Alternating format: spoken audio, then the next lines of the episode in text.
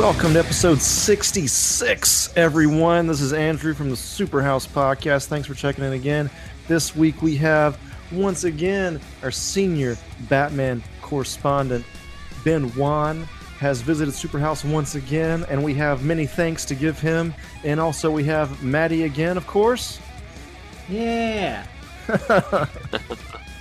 and that's basically it. So uh, we want to get right into it. Uh, ben wrote the what you wrote some material for the uh, box set for the Phantasm horror Blu-ray DVD box set. Uh, where you even mention us, dude. That's fucking insane. I wasn't expecting that. We're not Uh, worthy. We're not worthy. What can I say? I thought of you guys, and they wanted to know like a lot about like they wanted like a short snippet about like you know what has been about like what do what do you want to put in there outside of like like in Phantasm? I'm like, well, here's some other stuff where they can find me, and then you know just put it in like you know frequent guest spot on the Superhouse podcast, and now it's in there for posterity for all the Phantasm fans to check out. So if you get some upsurge in listeners, especially horror, you know fans and all that, then well, I did my job. That's, I mean, dude, that's fucking incredible. We haven't had anything like that before, man. And I'm like, I was like, like, I'm pretty much like deeply grateful that you did that. Like, no one asked you to do that, but you did it anyway, and it's fucking great, man. It really is. No problem, man. I mean, this is all it's all us helping each other. Like we're all I'm in the beginning of my career and everything. I got to give shout outs to whoever I can to people who, you know, because you guys have been great in sort of giving me some platform sometimes to promote myself or uh, just my material and things like that. So anything that I can do. Thank you, man. I, I- I mean, look, I'm going to buy that set. It's in my Amazon uh, cart right now. Mine as well. Wait for that tax refund. Uh, same here, bro. Wait for that tax refund. That's, a, I that's an blame you. expensive set, but I, I pretty much have to own it at this point. And uh, I mean, full disclosure, I don't think I've seen any of these movies. So how? I mean, look, how how'd you get involved in all this, dude? You watched these movies and then you got in touch with somebody in L.A. and you're like, "Yeah, I like that shit. I'll write for it." Or how exactly did it work? I mean, I wish it was that simple, but uh, it, it's complicated backstory. Back in back in college, man, this is way back. They I got contacted by an online dating site called Fan Crush, and they were sent, they're not around anymore, but they were an online dating site specifically for geeks and like sci-fi fans, horror fans, and things like that. And they wanted a component that would made themselves different from like OK Cupid or whatever was around at the time. I don't think Tinder was around at the time but they were going to have like movie news, like news on the genre you could read while also like browsing profiles of people you were interested in. so I'm like, okay, I'll I'll check it out. And they wanted to incorporate interviews as well. And one of the people I interviewed was David Wong, who wrote John Dies at the End, and that was adapted by Don Coscarelli into a movie it was going to be at the time. So I sent a few interview questions to David Wong he got back to me and everything. I wrote out the article. It, it got published, and I'm like, okay, cool. You know, job's done on that. And I kept writing for Fan Crush. What ended up happening later on is I get this email, and it says Don Coscarelli in it, and I'm like, um, Chills. really? Okay. And he's like, hey Ben, like I read your interview with David on John Dies at the end. I think he did great work. I'm actually thinking of doing interviews, having somebody do interviews with the cast members and crew of my Phantasm movies for possibly like I'm not sure what to do with it yet. Maybe I can put it on the website on like phantasm.com. Uh, but if you're interested in it, let me know. And you know, after maybe like five minutes, just wondering if this was really Don Coscarelli, just personally emailing me, I was like, um, yeah, course I'll do it. So we set up a phone interview. I talked to him on the phone. He sounded exactly like the dude on like the you video interviews I, I saw. So I'm like, okay, I'm pretty sure this is a real guy. Holy shit! And um, the first one he set me up with was Bill Thornbury, who plays Jody, one of the main characters in the very first Phantasm. And of course, first Phantasm was in the 70s or everything. So everybody right now is is way older than they were in the beginning, and um, have had. And it, and I was just wondering how much these guys were going to remember, not because of age or anything, but because of just like how long it's been Right. since it's been filming. But what surprised me was just how everybody just had all these stories to share about each movie, and like it was almost as if it was yesterday for every single one. And for a whole bunch of movies that are by you know there are a bunch of horror movies obviously very gory very dark very twisted but you could not have asked for a nicer group of people to be behind them. Like don was don was great. Every single person i talked to was just really nice and it was a great experience. And i was i turned out the articles and i thought they were going to be like posted on the website but they pretty much it, it never really ended up on there. But like i was paid and i was like okay whatever. Like this is this is a property of don and his company and they can do what they want with it. And for a while like that, that was it until i got contacted maybe like a couple months ago that from don himself being like hey uh, keep this on the down low but we're going to put all your interviews into the box set that's coming out. Oh shit. and uh, what do you like here he- what do you want to put in for like your bio? Because there is an option to put like your bio on the front in, in the front. And so that's that's how that came about where i ended up uh, putting in shout out to you guys as well as talking about how like one of my favorite experiences during the interviews was getting called one of the trademark one of the trademark lines is uh, boy from you know the tall man. And i actually got i have a recording of angus scrimm the actor who played that character him himself saying that to me during the interview. So uh, that was probably one of the best experiences in that. But uh, that's that's what's in the bio and obviously if he hadn't contacted me so recently for that bio um, i would not have had a chance to even think about it or even know that it was a part of the blu-ray or even mention you guys or anything like that. So i'm grateful that don kept me in the process. I'm grateful that he was able to find an avenue that i think was probably the best one to publish these interviews. And i'm overall you know i'm, I'm grateful myself for the opportunity and be able to say hey this is my first sort of published work that's not online Right. So you're you're you're not like so you just said off air that horror is not your main main genre, but what is it about these phantasm films that are that are that are better or I don't know, more unique than than other horror films? What what attracted you to these? Well, for I mean, I gotta admit, as the Batman fan in me, I'm just like Phantasm isn't like Mask of the Phantasm, but like Yeah. obviously there's nothing to do with it. Uh, what I think attracts me to this as well as just a lot of the Phantasm fans is the fact that this is pretty much like a long running indie horror franchise. Like none of these guys are like super Hollywood. None of these guys are like they. There were rumors that like Brad Pitt auditioned for one of the roles in like Phantasm 2, but he never got it. Oh shit. Uh, but like, there's almost like when with his following, it's not just of the movies or the mythology; it's also the people behind it that I thought was fascinating too.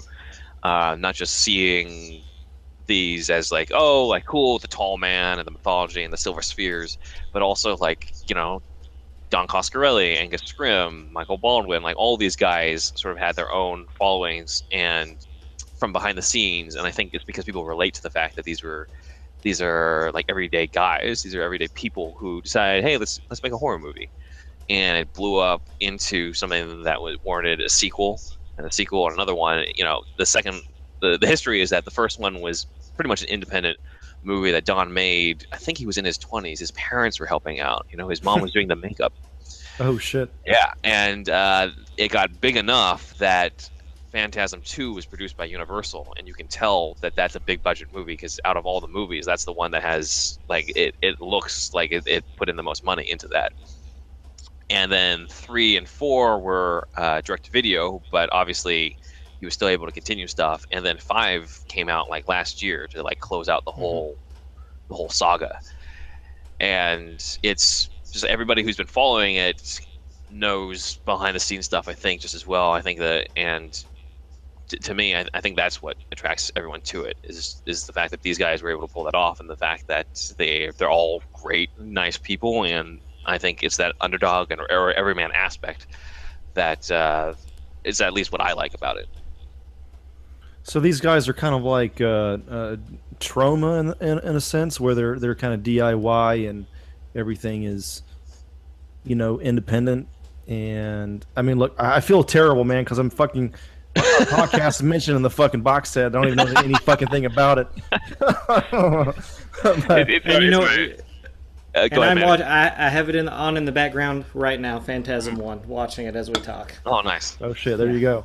So uh, yeah, I mean, the, when you when you pick up a copy you'll get to you get to see it as well as wa- read the compendium that's behind the scenes. But you'll you'll see just like how it's such a family behind the scenes. Even like Reggie Bannister, I believe, like met his wife. Reggie Bannister is one of the main actors. He met his wife like on the set, and I think she ended up like making like the the alien blood at some Oh, point. shit. Like this is it's just um, such a close knit family and everything. And I felt so privileged to be like a part of kind of getting it's almost like getting a s- honorary seat at the table just to be able to talk to these guys and getting to getting to hear about it just for just for a little bit each time uh, I was able to call them up on the phone and like write something about them.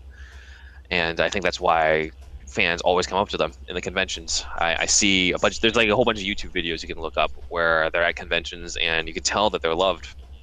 You can tell that they um, they really adore their fans and their fans love them, and it's it's just a really nice thing that's kind of separate from, I guess, the big Hollywood stereotypes that you associate with with franchises in general. Cool. And uh, out of the out of the the series, what, what's your personal favorite one? Do you have one? Um, I mean, I think there's just magic to the first one. I, I it's the same opinion I have about Star Wars, in the fact that there's it, it's almost really tough to beat the very first one that starts it all.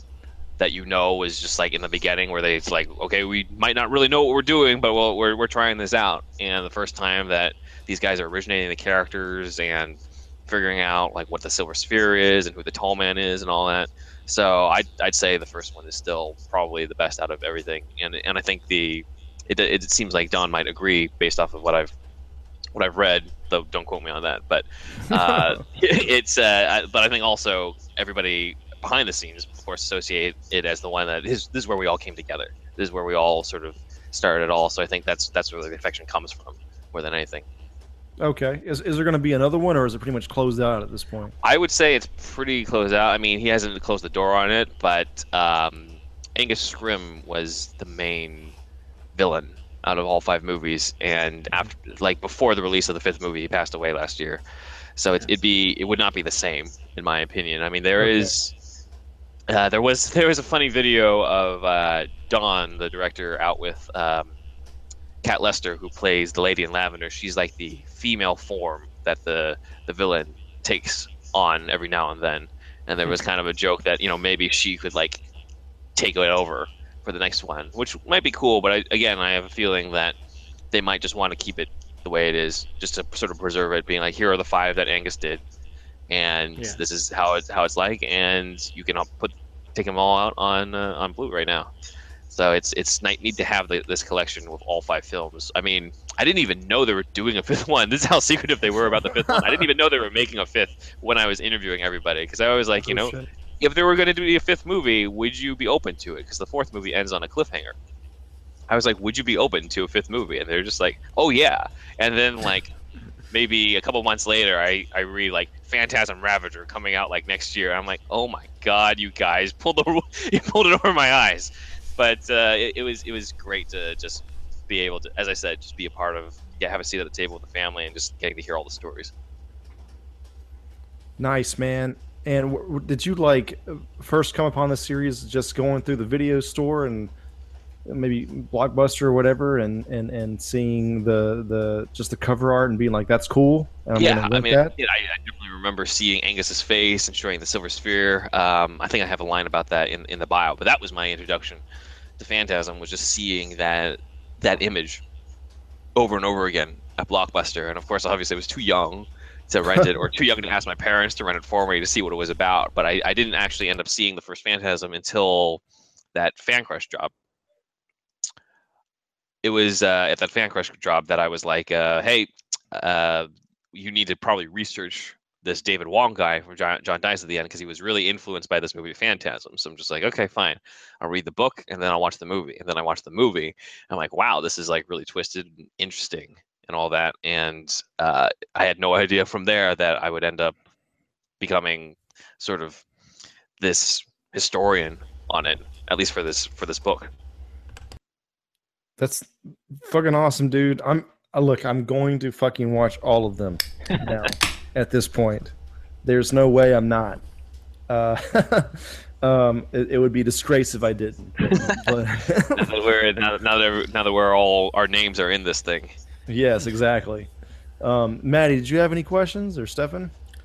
Um, no, I mean Sorry, you Mike. pretty much answered them. I'm excited to get the box set and read like the interviews and stuff uh, with them. But like I'm kind of the same way. I came upon Phantasm at a video store VHS, and my dad had seen it, and he was like, "Oh, do you like? I watched this movie too young.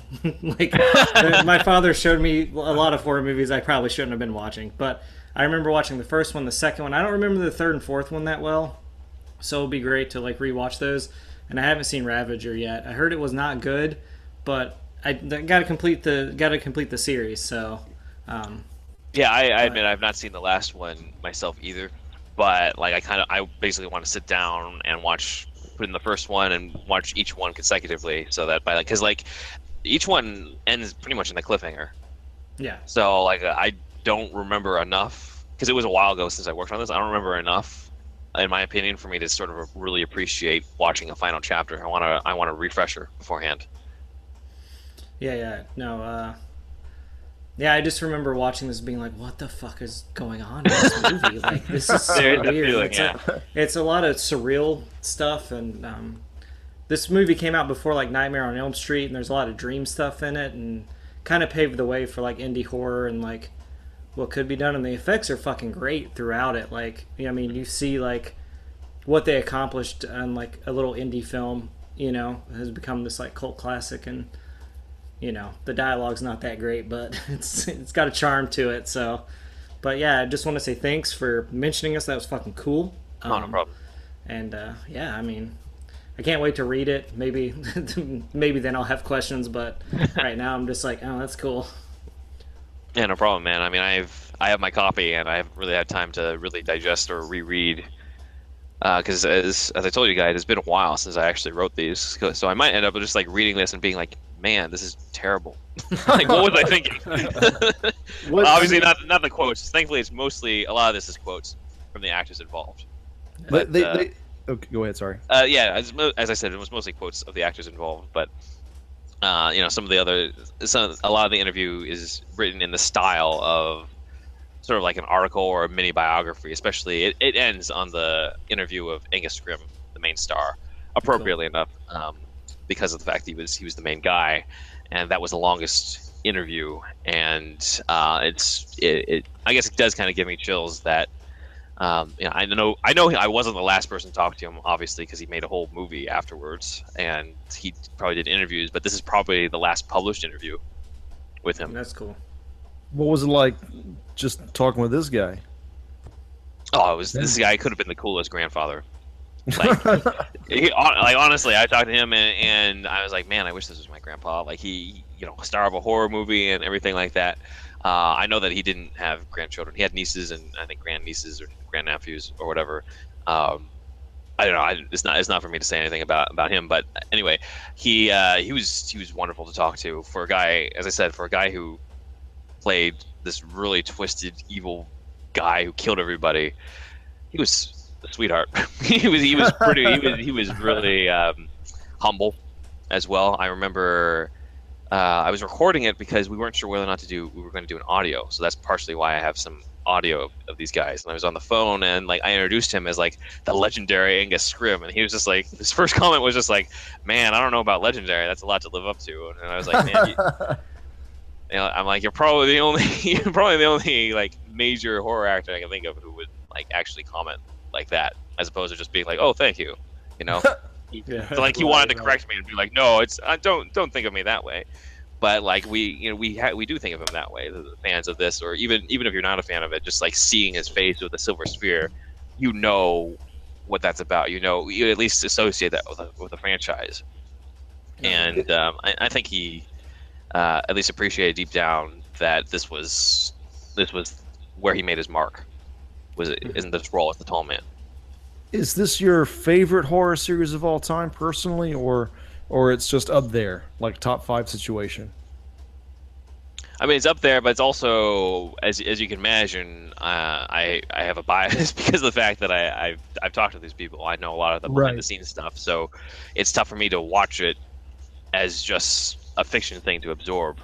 And instead, it's more just like, oh, I talked to that guy, and he told me, oh, cool, like this is the scene that he talked about where this happened, or like that's the cemetery where they shot this. And I remember this one funny story that like Ken Ken Jones is one of the one of the actors who played a minor role who had a really memorable death scene, but he was, he had a funny story about the cemetery and things like that that's in the book. And so like that, that's what I mainly associated with is uh, I guess the opportunity to talk to these people and their stories their stories involved. But yeah, as as Manny said, it's just kind of a really it's a really twisted what the hell is going on type of feeling and it's deliberate too. Like right. I remember getting to the end of Phantasm One, no spoilers, but getting to the end of Phantasm One, I'm going like, wait a minute, what? And like that's it. And I'm like, okay, maybe I have to watch like the next three movies. There were only three movies at the time. Maybe I have to watch the next three movies to understand what the hell just happened. Um, and I guess I'm still not sure what really happened, but I'll I'll close it out by by watching all five by the end, and maybe I'll get back to you guys. Yeah. all right. No problem. Well, shit, man. I wish I had more to fucking say about this shit, but I haven't seen it yet. all good. Maybe uh, we'll, we'll maybe reconvene on this topic. Yeah. Well, oh, okay. I'll, I'll have something that's a good segue to what we'll talk about next. But um, okay, yeah, go I ahead. Do, I do wish that because uh, Phantasm Two was kind of released at a time that was right up against like all these other major movies, and there was a hope that like this would launch Phantasm movies into like a like a household major blockbuster thing, like a Halloween or a Nightmare on Elm Street type thing. And unfortunately, just the timing didn't work out. But like if it did, like I would have loved to have seen Angus in more stuff. I would have loved to have seen him in more villain roles, and I think he would have been awesome as the Scarecrow. No, like oh, he's this shit. tall, lanky dude with like this really memorable, like deep voice, distinctive voice, and just imagining that underneath like a burlap sack mask. Oh yeah. Up against like yeah. I don't know, like Michael Keaton during the time, in like a Tim Burton Batman, like that would have been like really creepy and awesome. He definitely has yeah. the uh, stature and physique for a cool scarecrow for sure. Yeah. Yeah, it would have been awesome. Four, he says. Mm-hmm. No, that's why he's Jesus. the tall man. I think even then they gave him like lifts or something because they he had to look really. He obviously had to tower above everybody in this in these movies. He's got like that horror look. I'm looking at him now. It's just. I mean, of course terrifying. they they made him look like that, but yeah, I mean, it, it, it, really like his natural look kind of caters to that, I guess. Yeah, and uh, he he was very much influenced by old school horror, so like Bela Lugosi, Boris Karloff, and everything like that. Right. And he, I mean, a lot of it is just the facial expression and the voice that he puts on. Yeah. Uh, there's very little makeup because you'll see him. Uh, he does end up playing a different character at one point in the franchise, and that's when you kind of see him being a little bit more naturally Angus Scrimm, and you realize, oh, this guy's this guy's not so bad after all. like, like, like you get to see how much of it was a performance, how much of it was a character he had put on, and you just that's when you really had to appreciate uh, Angus Scrimm, the actor. Real quick before we go into the next topic, but mm-hmm. uh, since you mentioned Scarecrow, did, have you? I know you're not a huge, huge gamer, but have you seen the Scarecrow uh, Injustice Two footage? Uh, yeah, I have. I think it looks weird.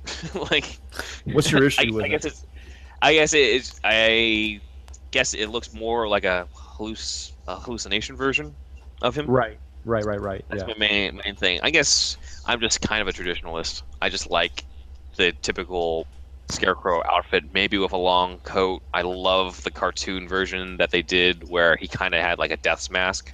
Right. That Jeffrey Combs yeah. did the voice of. Uh, right. I kind of prefer that over the sort of Freddy Krueger esque video game version that's been in the Arkham games and the Injustice one. Yeah, yeah. This is Injustice 2 Scarecrow sucks. I'm sorry. I just looked at it. It's terrible. yeah, as I said, like it doesn't really look like I'd like it to. So, I'm, but I mean, it's whatever. It's it's. It, well, to me, it feels like awesome. they, they they they wanted to. They, they saw the the the scarecrow from Arkham, and whenever they're under the the the influence of the of the drugs, so mm-hmm. it's like that really fantasy version of them, right? and they want they they just went with that, and that's like, and that's it. They didn't do anything else with them. Yeah, also, I mean, from a fighting game perspective, from a fighting game fan perspective, his moves his moves are just okay. They're not like super inspired. It feels like like when you look at the Flash on this game, he his special is he like goes to the future and bangs you into some. No, no, no. He goes in the past and bangs you into a T Rex, Whoa. and then he brings you into the future and bangs you into a futuristic building or some shit, I don't want to get banged by anybody. Yeah, or you know throws you. Let into the alone a shit. T Rex. Yeah. Jesus. So- like So uh, I'm, I'm just saying that like that feels more a little bit more inspired than than his moves. You know, You should do that to all the villains in the show then. Yeah, exactly. Exactly. So I mean, yeah, it, it could be better, but I, I like the you know whenever they have like the little face to face the standoff moment in the game where he says he says something like "Let's explore your fear" or whatever. I think it's fine. I mean, it's fun. It, they, it him saying "Let's explore" something makes it it gets kind of a callback to the uh, you know him being a psychiatrist. he So looks at least, like at least that's Oh, there. He looks like a thin version of Oogie Boogie from a yeah. maybe Injustice Yeah, like- 2 is an illusion Brought out by Scarecrow. Maybe, bro. in of itself. Well, yeah, because it's like you know they, they beefed him up the design of the Scarecrow up to be this like supernatural kind of being. Who knows what sordid tales happening Injustice 2. Uh, yeah, so Injustice has to. It, it- it's a fighting game, also- so they have to get around explaining how everybody can fight each other. How can Harley Quinn fight Superman? So even in the first game, there there's this where they all take like this super pill. Where, What? yeah, Yeah. I mean, look, Jesus Christ. I think even Alfred's taken one. That's why there's like this comic you find where Alfred beats the shit out of Superman, and I'm like, what That's- the hell? that's right. Superman. Uh, Alfred beats the shit out of Superman in one fucking scene. Injustice. The Injustice comic is insane, man. I've read parts of it. I'm like, what the hell? Like, I mean, But, props dude, them there- taking risks. There's some like an old- badass parts though, where you know Black Adam is an old ass motherfucker, right? He's like a thousand years old. He's stayed transformed for years. Fucking in the in the Injustice comic, Wonder Woman, she makes the she she lassos him with a lasso of truth, and she's like, "Say the word," and so he says Shazam because he has no choice, right? Because this is the lasso of truth. Mm-hmm. Yeah. And when he says Shazam, he dies. Whoa. She basically kills him because as soon as he says Shazam, he turns like a thousand years old and he fucking withers away. So uh, it's just like like the, the Injustice comic is Yeah. is like That's half pretty non. awesome. It's like half nonsense, like more nonsense than usual from comics. but but it's also like kind of no holds barred at the same time, like where evil Superman is, you know, putting his fucking fist through Joker's Right. uh, uh, chest. You know, I mean, it- I it's like props for doing stuff that DC in the mainstream would just not let them do. Like, no way are we gonna let you know Superman kill Joker. no it's a real thing. But you can do it in an alternate universe. No, yeah, non-canonical shit. It's Yeah. gonna be fine, and that's what injustice is. Just injustice is not canon, so they just let mm-hmm. them go fucking nuts. Yeah. So you know, I mean, what are you gonna do? You know, you're gonna have like one of the most beloved characters, Harley Quinn, not fight in this game? Are you kidding me? No, she's gonna fight. So they just they just think of some bullshit reason, super pills, and then just let them, you know, let it go. That's just how it goes. yeah. Video games, everyone. Video games. Welcome to video game London. What, do- what do you what do you want from what do you want from NetherRealm Studios? You know, that's just, that's just how we how it goes. I mean, yeah, those those Mortal Kombat games are good. The fighting aspect of it is awesome. Like the game in in of itself. They're it plays fun. like Mortal Kombat. It really does. yeah, It's yeah, and they're awesome. That's like one of my be- my favorite fighting systems. So it's like, I get it. It's funny. Like sometimes I wish they didn't inject things like that with so much of their own like machinations just for sake of making it believable. Just like fucking do it. Well, uh, you know what? It's it's funny though. Like when you play story mode in Injustice One, it's actually I, I liked it a lot. I, I thought that it, you know wh- even though it has a super pill thing, it's it's mostly Yeah. enjoyable. For It- sure. I mean, you have like a lot of the, the voice actors from the Justice League cartoon are there, and cool. like Green, Green Arrow is saying Green Arrow shit, and Superman saying Superman shit, and it's just like it's a fun, it's a fun time. It really is. Yeah. Like Green Arrow has that side where he's kind of an environmentalist. You know, he's an environmentalist Buddhist type character, and like when they go to the Batcave in the uh, in the game in story mode, Green Arrow makes this comment about, well, Batman says uh, my my Batcave is lead lined, so Superman can't see in here, and then uh, Green Arrow says that's that's environmental, you know, something like that. like it's it's all there, you know, like they they really do take the time with a lot of that stuff. So it's just that that stuff is fun, I think. yeah, true. Stefan, do you have a, uh, a Phantasm? Have you seen it? Yeah, back before we move on. I remember Yeah, yeah, seeing right. the, the first time I saw Phantasm was on like a VHS, a collection of VHS that somebody had. Yeah, it seems to Um, be our common yeah. thing. Like Yeah. we saw the VHS cover, and we're like, "What the hell?" But it was like this? no, it wasn't even the actual movie. It was like Under Siege, Under Siege Two, Child's Play, and you know when you could pack like four movies onto one VHS tape, Oh, by really? extending the length. Yeah, and Phantasm was on the end. I remember watching this like really garbled, like which added to it. You know, like this really kind of like, but it had you know that atonal kind of soundtrack to it, just old, you know. And uh and I remember one of my first boners was the graveyard scene when they're, when they're trying to bone, they're trying to bone in the graveyard. yeah, Cat Lester. Um, yeah, and then by First boner. yeah, and then when you get to the end, like the end kind of like twist, I guess, or whatever. I, I remember the last time I saw this movie being like, I love this movie. Um, so yeah, I think it's pretty good. My dog's barking. Sorry. I will. I will say you brought up sort of the the sound. I know you meant different type of soundtrack, but uh, I think Phantasm has one of the best horror like theme songs out of Yeah. all of them. Like I think it, to me, it's up there with like the the Halloween theme. God damn it! I, look, after this is recording, I'm going to be watching it via my own channels, and then I will buy it, of course. Yeah, I had to Kill run out me. and find. I have a, uh VHS copy I picked up at work for like ten cents when I was working at Half Price Books, and I watched it like a couple years ago, and I was like, man, I fuck, this movie's good. Like, I need to watch the other ones. I couldn't find them because they're like Phantasm. They used to be on weird- Netflix. Like that's how Yeah. I tell them, and then for some reason they, they, you know, know how Netflix is. Like everything just disappears at some point. and I went into this new like used DVD comic book store that was like right next to this restaurant. And I was like, Paper Street Company. Oh, like, I don't know what this is, but I see comics. So I'm going in just to see what's about. And I walk over to like their they have a horror section. I was like, yes, these are my people. Um, so I walk over and Phantasm on Blu-ray. I was like, well, I guess I should do some homework before uh, we talk about it. So.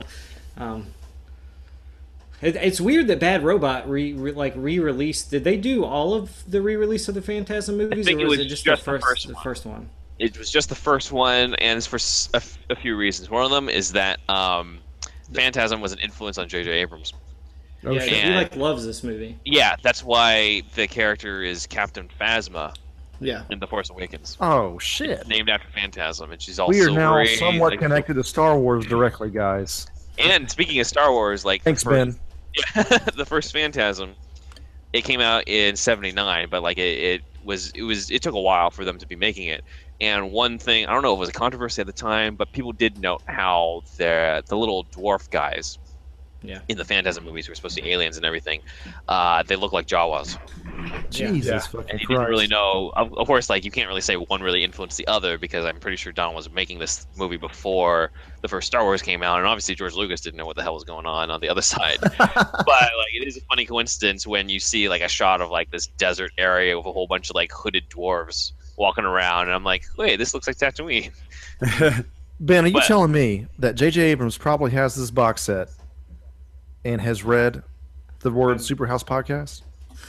Possibly. I'm I'm not ruling it out. I will believe it and I will dream it tonight. God He damn it, we made it, texted me boys! Said he loved the book. but yeah, I mean, the Bad Robot was in charge of it. They sent, I think they did a re-release of the movie. I think sometime last year, Yeah. around the same time as the fifth movie coming out. And uh, you know, Abrams is on record with the whole like Phantasm Captain Phasma connection. So I would not be surprised if he has picked up a copy, or somebody he knows has picked up somebody in that company has picked up a uh, copy. JJ, let me just tell you something right now if you're listening. JJ, listen to me, all right? Superhouse podcast at gmail.com. Will you Hit us please up, email yeah. us?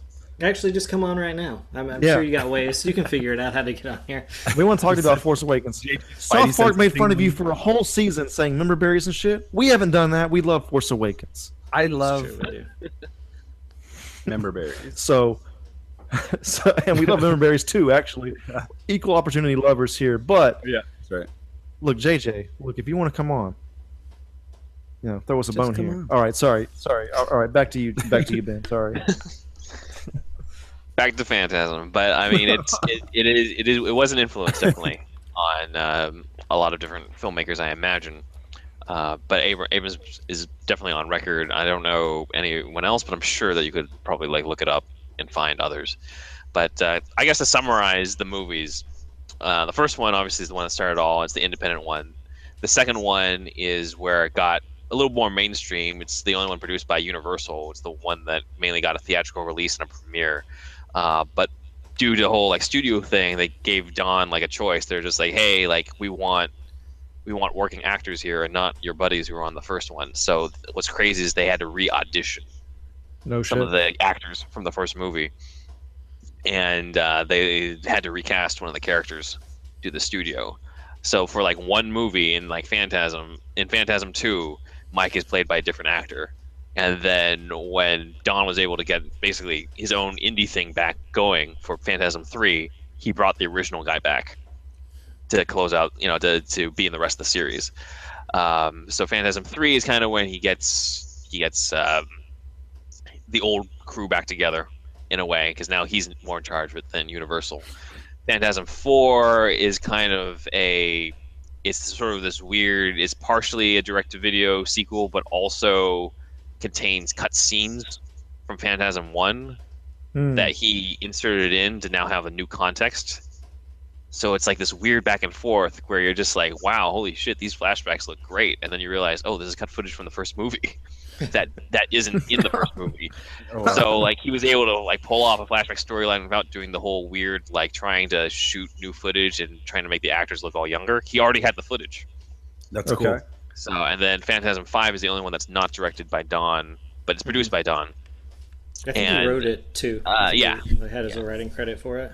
Definitely, yeah. He, I'm looking at it right now. Yeah, uh, he co-wrote it with David Hartman, who's the who's the director, and obviously that's the one that closes out the series that uh, we're all going to have to check out at some point.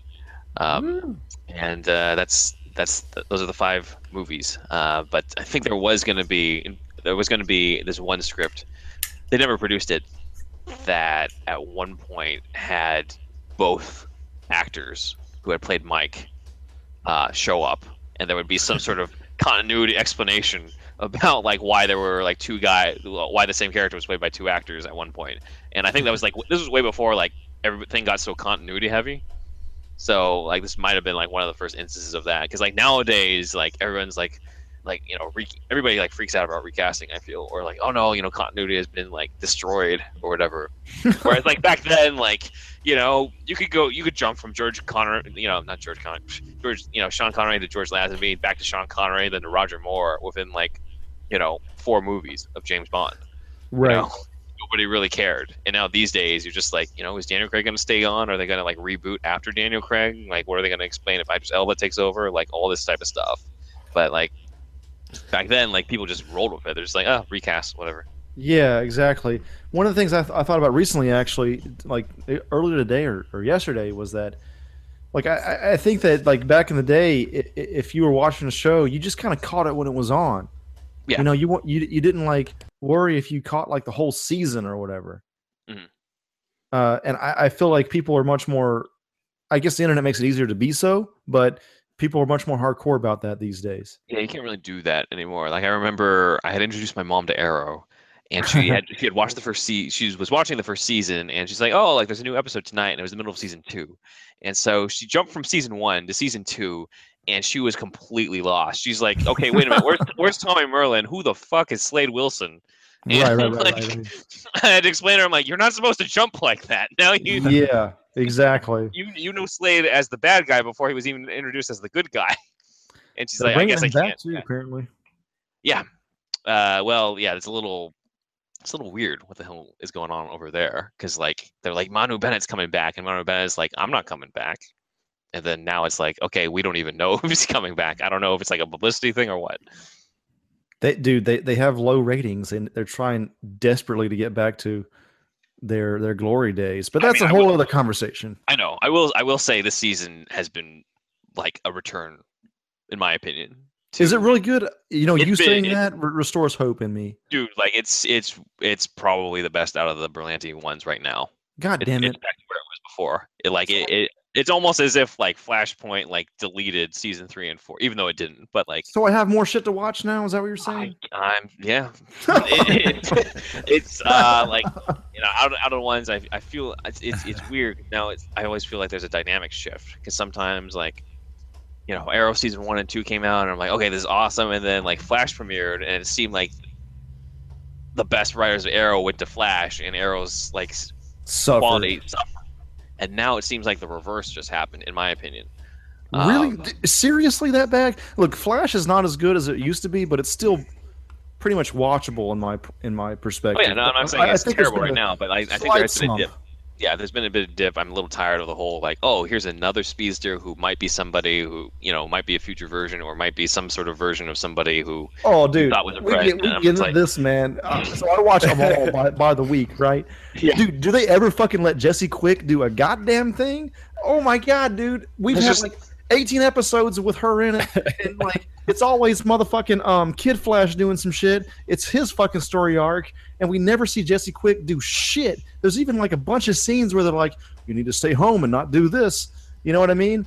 And There's I know, I know that like these many guys are I progressive think. thinkers. I know they're progressive thinkers. They have a lot of gay characters and whatever the fuck. But dude, they're they're slipping on fucking Jesse Quick. What the fuck is going on with that? I mean, I can't I can't answer for them obviously, but like the Flash, like Team Flash, has gotten so huge. uh, Like you could honestly cut half the cast and put them on their own spin-off. And everything at this point. See Jesse Quick do like run fast for the first time. Like she's supposed to be another Flash character, another speedster, but she doesn't do shit. That's been one of my main things. But also like this has become a total tangent, and I apologize for that, guys. I really do. But but fucking um uh, uh Savitar man, he's really look. He looks cool, but he's he's not really that great of a villain.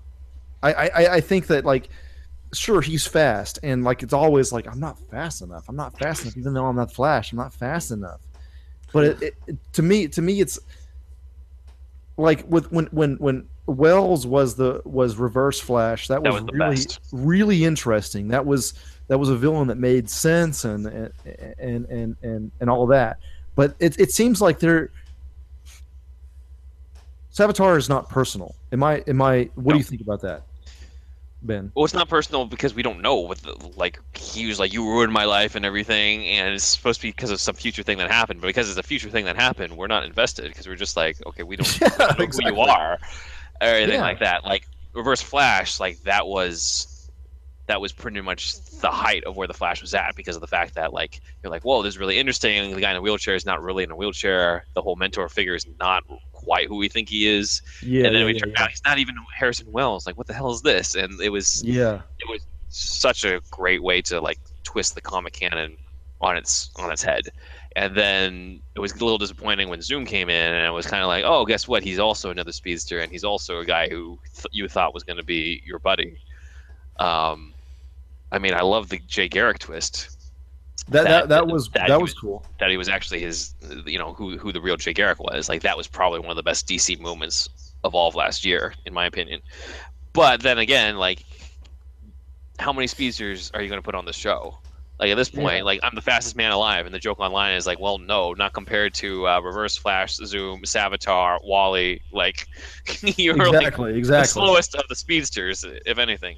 It- you know, seriously, because I mean, at, at this point in the show, Kid Flash is faster than fucking Flash is. And, and it shouldn't like, really be like that. it's like, dude, okay, I get you. Uh, it's cool. I, I like the fact that he was learning faster than the Flash, Mhm.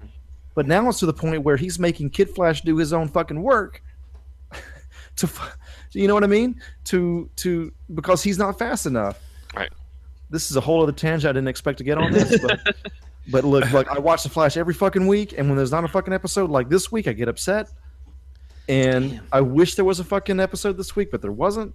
That abracadabra episode, I was expecting to be terrible, but it was actually pretty fucking good. Abracadabra, I think, is a better villain than Savitar. Dude, Like- he really is, bro. And I was excited. I was I was surprised by that because fucking uh I was not expecting I saw like the thumbnail and like one like little headline online and I was like, this is gonna be one of the lame episodes. The guy's name was Abracadabra. Fuck this guy. But it was but actually he was, he it was actually villain. one of the better fucking episodes of the whole fucking season. Yeah, no, the uh, it that was definitely one of the better ones. Um, I'm gonna I'll put this on record. I thought the musical episode was probably the best episode of the Yeah, first was- season. dude, that was pretty good. Pretty Yeah. good. Yeah. like it, it was because it was it had a nice close-ended story. It didn't have anything to do with the Savitar stuff. Exactly. and yeah. I just you know I, I enjoy the show I, I care for the characters and everything like that but it does feel like you know it, it's time to put the whole evil speedster thing to rest and like just Oh, give us sure. other flash rogues for them to fight uh, i guess to give us a segue what do you guys think of so far what you've seen of the cinematic flash Go ahead, Maddie or Stefan. Uh, well, he's not Grant Gustin, that's for fucking sure. Um, uh, Fuck 'em. I, I mean, I like Ezra Miller as an. I like Ezra Miller as an actor. I'm excited to see what he does with the Flash. Um, I think one of my favorite movies with him in it is like we need to talk about Kevin. Like that, he's just so fucking good in that movie, and that movie is just like so great and upsetting and just like hard to watch. But uh, yeah, I'm interested to see him to see what he's gonna do. It doesn't bode well that they keep on fucking losing directors and writers for that fucking movie. Exactly. Um, but I don't think that's anything to do with the actor or No. anything. I think it's for I don't. I honestly I have no fucking clue what's going on on the DC camp or like what. Like they just seem to be losing everything, and it's like I, I don't know. But I mean, I'm I'm excited to see Ezra Miller. I just. I just kind of wish they would take some of these, like the CW characters, and maybe throw them into the cinematic universe, just so we can have a bit of a crossover. Because I think it'd be cool. No one's doing it, you know.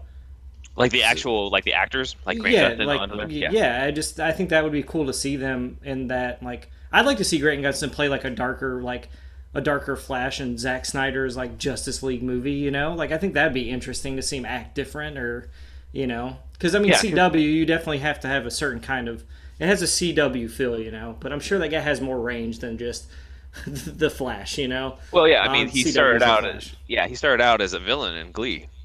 Like Oh, if oh, you sure. watch Glee episodes, uh, I've seen clips, but uh, he he can, he basically plays this smug, arrogant douchebag, Oh, and it's just really interesting to watch because he's such a Boy Scout on the Flash. That's and I'm just like, oh, this could be cool if you know he ever had to play an evil version of Barry or whatever, or he have to play something in between. Um, but yeah, I mean, how much more recognizable of a cameo could it have been if it was the TV Flash in Batman vs Superman? oh, you know? it would- Yeah. oh. I think that just like, comes "Oh, down nice." to like I, I think I think we're under the assumption as fans that these these these the cinematic cinematic universes and the television universes, like the the people who are working on those are very are that tightly connected. Right. yeah. You know, like like Yeah. as with the X Men films, you know, Caliban ends up in two different X Men films, and they didn't even know they didn't even Right. know that one was in the other script or whatever. So Mhm. I mean, yeah, it's just like, and then, and then it's like, so it's like, you know, it's like then Grant Gustin is pulling overtime for this movie job. Um, yeah, I mean, I even know. Marvel. yeah. yeah. Marvel Cinematic Universe can't even like really cross over the TV stuff. Like Yeah. once Coulson I think- showed up in I think- Shield, yeah, they I- couldn't even put it in the movies. I think it would be a cool concept to see some of that, especially like, like it would be really great to see Luke Cage come up in one of the newer Marvel movies because it seems like that's an easy kind of character to shoehorn in there. Um, but with the Flash, it seems like he's it's too like uh, some about human audiences. You know, people can't marry those two or like get over those two, and especially people who don't watch either the show or don't know like because a lot of people are gonna only know Ezra Miller as the Flash from here on out. Yeah. Um, so it would be cool. I think it would be cool to see that, but also it's just like it seems like the movies are working at a different pace that the television shows are working. So it's just like we got to make decisions. We got to have we got ideas. Um, but all that to be said, I think Ezra Miller looks cool. I haven't actually seen him in a lot of stuff other than you know to be honest, other than that um, Amy Schumer movie. Uh, Trainwreck. play- yeah, where he plays the intern. That is honestly the only thing I've ever seen Ezra Miller, and I haven't Me seen too. talk about Kevin. I really want to. Yeah, We need to talk about Kevin is is- on Netflix right now, so none of you have any excuses. see it now. yeah, for sure. Um, but I think he looks awesome. Like just in that first little teaser too, when he's like, "You're the Batman" and stuff like that. It's like, all right, cool. And I think the suit looks okay. I don't know. It's hard to actually jump on any one side because I watched a little bit of the Flash. I love Grant Gustin's Flash. I never finished. I haven't gotten that far into it. Um, and then and then the whole Ezra Miller Flash, you know, it's just like it's it fits into that universe. Again, it's like that injustice discussion we are having earlier, where it's just kind of like you know the movies and the TV universe are kind of, you know, they're connected only because that's kind of the trend now. But really, it's like we're doing our thing over here, and you guys do your thing over there, and Right. you know, and we'll see who makes more money. exactly. it is kind of. I, I do sort of wish that they did have as many, ex- I guess, restrictions on the TV Yeah. stuff because like I was just dying for them at the end of the Invasion crossover uh, last year for CW to just just call them the Justice League. I mean, come on, they had the Hall of Justice and everything. Yeah. I was like, just call them the Justice League. Yeah, like, but I knew they probably couldn't Yeah. do that because of like whatever like rights reasons or whatever. Yeah, it's like a stepping on toes kind of situation. I mean, they should just they should totally just like recast some of these people then because there's already a Superman and Supergirl. So like, Yeah. what's keeping us from having someone play Batman in the TV universe? Yeah, I wouldn't Yeah. See, mind if there that's was. a- that's a, that's a prospect I think is fucking should is is too And little. it would be cool just to have Batman show up. Like, I don't need a Batman series, but just to Mm-hmm. be like, oh shit, we're calling in the Justice League and Batman shows up, because then it would be like an oh shit moment. Like we get Batman. Yeah, You know, like because with Gotham, whatever the fuck Gotham is, like I, I Kinda love Young Gotham for its was. weirdness, but yeah, I don't know. I mean, I'm, Well, I mean, you can't really. It's, it wouldn't be much of a satisfying crossover. There's like, yeah, we're gonna cross over with Gotham, and you're like, what? You're gonna have the kid who isn't Batman yet? Talk to Yeah. Flash? Like, it's, it's not gonna have the same effect. we I will at say least that three they- more years. Yeah, the last Gotham episode was fucking badass though. but um, I would I wouldn't mind seeing uh, you know Batman obviously in the CW version. Obviously, you might have to give him a bit. You might have to change up a bit of him simply because like you wouldn't want him to necessarily be uh, exactly like Oliver because their Oliver just happens to be exactly like Bruce Wayne.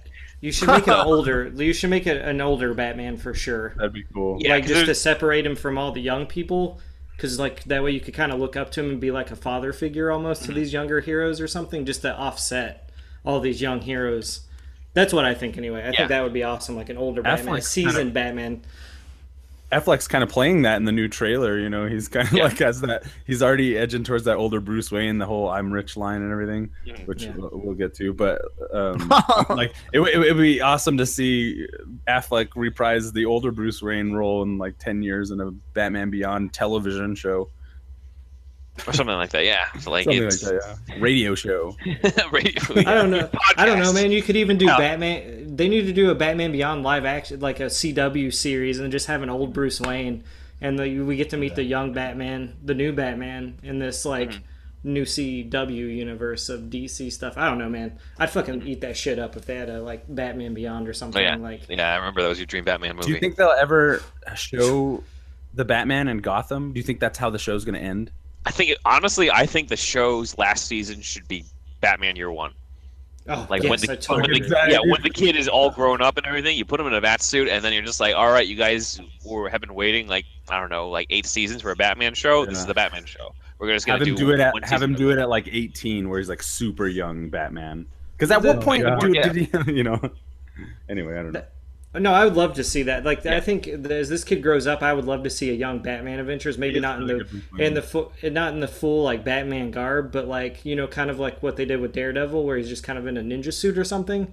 Like, don't Yeah. don't copy it, but like get him to the point. point, and then like you said, the last season. And I mean, even least if they're like, yeah, so I mean, just like have him try different things out, like different outfits and stuff. I don't know. I mean, you Mm-hmm. Yeah. can like the thing about Gotham that's so great that I love about you can literally do anything in this universe because there are no rules because they're fucking everything up. Yeah. So it's like like who cares? Like just turn him into Batman now, or you know wait a couple of years and do it. Yeah, and uh, and now it's like he came up with the you know sorry for spoilers, guys, but uh, it's a really minor one. But like in this version, he comes up with the no kill policy because of his encounter with the early Joker, as opposed to having it beforehand. And I'm just like, oh, that actually really fits, in my opinion. So like, all I like it when it's twists like that, or it's like stuff that hints at like what the future is. When it's other things that seem like it's going all over the place, like Riddler's girlfriend getting reincarnated and then kill again because Penguin's in love with him or something like that, then I'm like, I don't, I That- don't get it. Like, That's like the last episode I watched when they like that whole love story between them. Yeah. I was like, I'm gonna take a break. Yeah, no, I'll get back to this in a minute. Yeah, that's it's not my that wasn't not the the highlight of the show, but like it's got a great Hugo Strange. Um, I always love it when they focus on Bruce's training, and um, Cameron Monaghan kicks ass in that um, pre-Joker type uh, character he's playing. Oh yeah. So it's uh, it's been good. Uh, for let's see, in terms of like Justice League stuff, um, I guess one comment that I had that I think is kind of a missed opportunity. Maybe it's just the purist in me, but um, what I was I was kind of looking back and I saw that there were these set visits to the Justice League, and they were talking Mhm. about how like the costume's a little different for Batman and everything. And one person even thought that he uh, the color of the new suit was blue, and uh, obviously it wasn't because once you saw like the footage and everything, it was it, it, it's still like black and gray. But it did throw me for a minute because I'm just like, what if they did do the blue bat suit, but had an actual reason for it? And here's what it could have been. Um, because if you think about it, like, there's the classic blue Batman suit, right? He's got the yellow oval. This is like in the 1970s, or well, like where Neal Adams made it famous. But like he even had that back in like the 40s or, or whatever, and then had the yellow oval in the 50s. And it's kind of it's kind of weird, isn't it? If you think about it, because like bats aren't blue, you know, Right. and like with the yellow oval. But what if in this version it all made sense because it tied into Superman's death? Because Superman dies, and what if he did like, okay, to honor Superman, I'm going to use that dark blue in my costume and do the oval thing as like my tribute to him, as because I'm going to become more of a hero. I'm going to be more like what he inspires me to be, and then that explains the blue and blue and gray suit. That could have been cool, in my opinion, to like have an excuse to have the classic suit uh, for maybe just one movie in for the Justice League, because he would have also been sort of like a modern day take of the Super Friends. um, I'm not saying like I should turn it into Super Friends, but like I I guess I appreciate it more when instead of changing the comic book, they find ways to justify what the look is. So, in my opinion, that could have been something that was cool. Is if they did the blue, blue and gray. Not saying that you know it's disappointing that they didn't. It could it would be a cool alternative. I still love like the suit that they have right now. I think it looks great, but it's just something that they could have done because of the whole idea that's unique to this version, where like Superman is dead, and the Justice League is created because of that. I like the the fact that like the one in the in the trailer that we got is like it's like mostly black, but then with gray highlights. Like the, Mhm. the, the, the suit is black itself, but the the bat symbol is gray. Correct? Uh, Or is There's it a few gray in the like that just in the poster. like Yeah. yeah. I don't know. It doesn't really look like that in the movie. Right. I- Maybe know it there's changes an- at some point. Yeah, there's an action figure out that has like a bla- a dark outside and a light bat symbol That just looks That's- weird to me. that's floating around, and I wasn't yeah I wasn't sure if that it shows up in the movie or not. We know he has that tactical suit; it might have something to do with that. Yeah, the tactical suit just looks like a more armored version. Maybe there's like, Like camouflage Arkham. or something, some Metal Gear action. Maybe. Possibly. people compared the light, like the light colored bat symbol to uh, the George Clooney, the George Clooney outfit. at the end of the yeah, movie. 'cause it was like that's exactly was what we so- want people to remember. yeah maybe maybe i'm wrong actually maybe it was a custom figure or some um because i yeah i do remember that uh, clooney one it seems like they would probably try and stay away from anything reminiscent of that So like you know before we get really kind of like nitpicky in it, but let's go from from general to nitpicky, okay? If that's okay Okay. with everybody. Sure sounds good Ben, your general opinion of Justice League trailer two, as far as like a broad scope, what DC Universe, how it's going, and also, of course, what this movie is going to be. You know what I'm saying? You have any? Yeah. Let's comment on that first. I mean, I think the biggest challenge is overcoming the stigma that that's already on it. Uh huh. So what they need to do is basically just make us care about the characters, and I think that's the, Yeah. that's their hurdle. Like yeah with an Avengers trailer, you people are like, "Oh yeah, I've seen like Captain America, Thor, Hulk, and Iron Man. Like now they're all together because I've seen all those movies." Now it's like, well, I've seen the movies, but I still don't give a shit. like Yeah. so and be it's, able- it's like thinly connected all of it exactly. So it, way, way thinner than marvel anyway what you need is because like I think Snyder tried to compare it to the Seven Samurai. It's like you know this is almost like a Seven Samurai with superheroes sort of thing with Justice League. I'm like, okay, that's cool, but you got to remember like people, cash checks your butt can't what he said. Like you, like you, you pretty much need to rely on the fact like yeah, a lot of these characters are being introduced in this movie. Right, Um, right, right, so right. you gotta you gotta bargain on the fact that like you can't use past movies or anything, and you can't. And this is is issue I kind of had with BVS. You can't just use like the fact that they're the superheroes or the main characters or even like comic book knowledge to expect us to care either. In the theater, you have to find your own scenes to make us do that. So Right. uh, that's why you know one example I bring up is how like Avengers, the guy who stole the show out of the heroes, was the Hulk. Now, how many people who saw the Avengers and thought Hulk stole the show? How many of those people actually saw the Hulk movies? Probably very few of them. Right. But they found a way to make you think, oh, Hulk is cool. I think they need to do that with like all the characters in this. They need to be able to be like, okay, here's what these guys are about, and here's why you should care. And I think until they do that, these trailers and everything is just going to look like cool comic book stuff come to life, but it's going to feel empty because nobody's really going to feel much attachment to it. Yeah, that's that's the kind of thing I, I can I feel too at times where when when they show the shots of the of the heroes in front of that background, it's like this uh, orangish apocalyptic looking background, and it's like it's cut to the music, and it shows like the Flash and Batman and Wonder Woman and Cyborg and uh, Aquaman.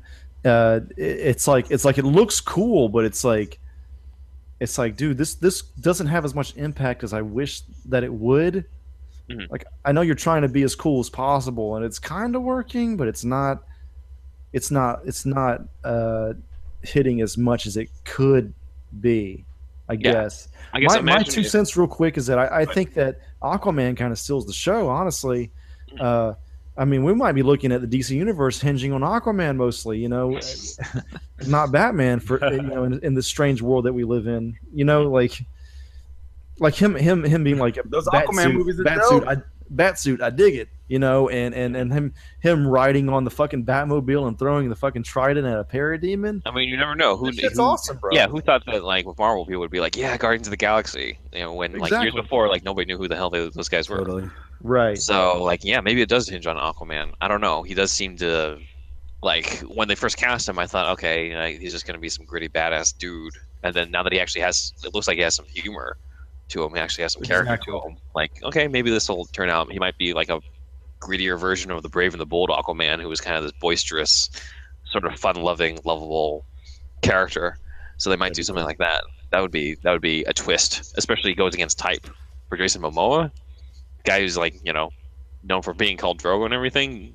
If you saw that, oh, he's not actually just playing Khal Drogo as Aquaman, then Yeah. you know that could be interesting. We'll see. Right. He's Did you have a favorite part of the trailer at all, Ben? What? Did you have a like a single favorite part? Oh, Of the um, I gotta hand it to the probably the the ending. Uh, seeing J.K. Simmons as Commissioner Gordon, them on the rooftop, the Justice Right. League on the rooftop, Aquaman having that line, and then Aquaman jumping off the Batmobile, like all that type of stuff, I thought was like really cool. That was the best part, in my opinion. Right. Yeah, I think J.K. Simmons is going to be pretty pretty good. I don't think he's cast wrong at all. Uh, a lot of people like to hate on DC casting, but I don't see anything really wrong with that. Mhm. And uh, so, one thing I wanted to say before you have to go in a few minutes, uh, Right. uh, uh, and this is uh, something that Marc Bernardin brought up on Fatman on Batman, you know, the Kevin Smith podcast. Mhm. He said that it, it seems like uh, what you call it. Uh, if since the Flash and Cyborg might not happen, is what it's looking like. Especially Cyborg. Fuck, dude. If they can't get the Flash off the ground, they they're not going to get gonna Cyborg Cyborg? off the ground. Yeah. You know what I mean? So uh, they, they're going to shuffle back to being a bat a, a, a bat family centric universe, especially with Joss Whedon Mhm. uh, becoming the Batgirl. yeah doing Batgirl, and that's going to you know reinvigorate some shit as well. So uh, we're going to see what you know what people were originally thinking was it's going to be a Justice League centric universe, Mhm. but if if that doesn't work out, which you know there's chances are that it might not, uh, they're going to go to a Bat Family universe where you're going to have a Nightwing movie, a Bat a Batgirl movie, and and so on. You know, Batman's always been DC's number one guy, so. Yeah. Uh, do you think that's going to ultimately be be the move, or do you think that you'd like to see it just be Justice League based, or what? I mean, it's a possibility considering the fact they got a Batman movie, they got a Nightwing movie, and then they got a Batgirl movie coming up. Right. So like, like you don't hear them saying, "Oh, we're also going to do a Kid Flash movie for Flash," Right. right? So like, or Wonder Gal or whatever. So Aqualad. Oh yeah, exactly. you don't hear about any of that stuff. It's all like Batman centric, even for characters that aren't even like you know Nightwing and and Batgirl. Okay, you kind of saw variations of Dick Grayson and Barbara Gordon in the past, but you haven't like met these versions yet. or whatever. So it is kind of interesting gamble. Uh, I am sort of wondering if some of this is to prepare for the um, potential future where Affleck leaves. Because I know that there's rumors of it, but like you know, at some point he's probably gonna check out. There's Either rumor, due to th- age there's or rumors that he hates it. There's rumors that he's like Right. he failed again because he he had hopes in there being in Batman vs Superman, and he was saying you know that Daredevil he, he was like no bro I'm not going to make the same mistake again. Right. Well, and then he made the same mistake again. right. That sucks. And So- then Batman versus Superman is a way better movie than fucking Daredevil. That's just- true. I'm going to say that. So he did make I think he stepped up a notch for Yeah. sure. He stepped up a notch, but still ultimately not not amazing. And then right not now, wanted. Yeah. what's going on with Matt Reeves supposedly is that you know there's uh, the script that he and Geoff Johns wrote was fucking thrown out the window, and now they're fucking doing making some completely other different scripts. Yeah. So so like how does Ben Affleck feel about all this? You know, like I, the the rumors that he wants to leave the the franchise is not uh, totally unbelievable. You Right. know what I mean? No, it's not. So like I can see why they're saying that. So if it does happen, my take is that what you do is that you okay, you have him do his Batman solo movie, right? You introduce Nightwing in that. You do your Nightwing movie, have Batman in that, whatever. Have a couple movies to sort of see the camaraderie between the two of them. Then you do a take on either Knightfall or Batman R.I.P. Bruce Wayne goes out of the picture or whatever, and Dick Grayson takes on the mantle Yeah, that'd be great. and then you Fucking continue Batman without Ben Affleck, but instead of the whole like, oh, like we recast Ben Affleck with someone else because you know, and this is like the 14th person to play Batman. This is going to be like, oh, this is not a recast. This is another character taking it on, and now you're going to get to see Dick Grayson's Batman. You're going to see what Right. he does, and then you get to a- adapt um, Grant Morrison's famed like Batman and Robin take. Yes. No, if you introduce like fucking if you introduce Damian along the way too, then like Oh, even better. yes. So then, so then like you're out of the clear because then you're just like, hey, guess what? You know, yeah, you lose Bruce Wayne, but instead, like guys, you get a like, you get a movie of Grant Morrison's Batman and Robin.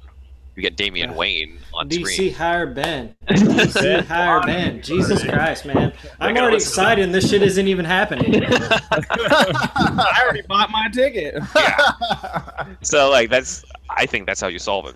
You'd be like, you know, Fuck Bruce yeah. Wayne's out, and then okay, fine, we'll do you know Dick Grayson Batman and Damian Wayne Robin versus Professor Pig and Doctor Hurt and Joker or whatever, Oh my and god! and go for that. Yeah, and that you know, there's there's your fix because then like Batman fans are just like, oh well, I know this, as, you know, as because like you know they're probably not going to do, you know, whatever the solo movie's going to be. It's probably not going to be him versus Bane again, or him going up against Catwoman, or even just him one on one with Joker. Like there's going to be some sort of take on it. It's got to be because they know that there's other stuff has been done. And I think like this is the whole the, with the Bat Family, you have the opportunity to explore a lot of the other stories they never did. Um, A lot of the other 'cause a lot of times they just stop after like Robin or Batgirl just come into the picture, but they never explore like you know when did Dick Grayson quit and how did Jason Todd die and what happened to turn Barbara Gordon to Oracle, or like you know what happens when Batman back gets broken and he has to pass on the mantle. You know how does he feel about passing on the mantle? There's all sorts of like rich mythology that like none of the movies have touched. You might have seen some of it in the cartoons, yeah, but none of the movies They have haven't touched got this. far enough, you know. They they really they just never get they just never get that far. The now movies never like- last that long. Have an older Batman, like you can totally do this. And then lead into Batman Beyond, and boom, there you go. Yeah, you could even Dang, follow oh, Batman Beyond fuck. movie in the movie. Whew. Yeah, yeah, yeah, yeah. Take my money, Ben. Yeah. Jesus Christ! After after all the Batman and Robin movies, and like whoever is, is Dick Grayson's like, okay, you know, I'm done with being Batman. Like, and but Ben Affleck's like, you know what? I want to come back. Then you do Right. Batman Beyond. Oh, Ba- dude, you know, sci-fi sells well worldwide too. Mhm. And if it was Batman meets sci-fi, it, it just God, man, it it's just such a fucking no-brainer. It really is. I I, I would just love to see that movie. I mean, I, I would love for don't. Rocksteady to make a fucking video game, like Oh, make God, a video game yeah. of that, like a current Oh my god. Of, You know, you got the that'd be for so it. fucking dope. Yeah. Yeah. I mean, I mean anything that Rocksteady does with Batman at the like, it's gonna make fucking shit tons of money. Mhm. Like you don't even have to worry about it. Like just make it, guys. Come on, listen to this podcast. Make this fucking game. That would be amazing. And th- you know, there's a lot of there's a lot of like uh, rumors about ro- what Rocksteady's doing right now. You know, there's Hmm. they they they've been tr- hiring uh, what do you call it? I, th- I think they were hiring like some of the Justice League actors or something, and it it caused like a bunch of rumors that week online. Uh, so whatever they're working on now, man, it's gonna be it's gonna be huge. I think they'll probably announce it the week of E3, and uh, I mean they're done with Batman. They said, so uh, we'll see what happens with that. Yep, yeah, that's it's going to be interesting to seeing uh, what else they explore in both the video games, and the movies, or whatever. So, as a Batman fan, you know, I'm excited, but it's also I imagine everybody's a little skeptical to see if they're going to pull it off. But we'll see. So Ben, you don't play the games, but you're you're you kind of keep track of the uh, storylines in the games. You watch the cutscenes. Yeah, I kind of know. I kind of know vaguely what happened in the other Arkham games and, and everything.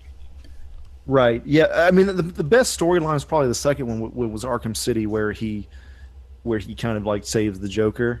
Mhm. Uh, well, spoilers, but you know, the Joker kind of kills himself. Yeah, That was such an awesome ending.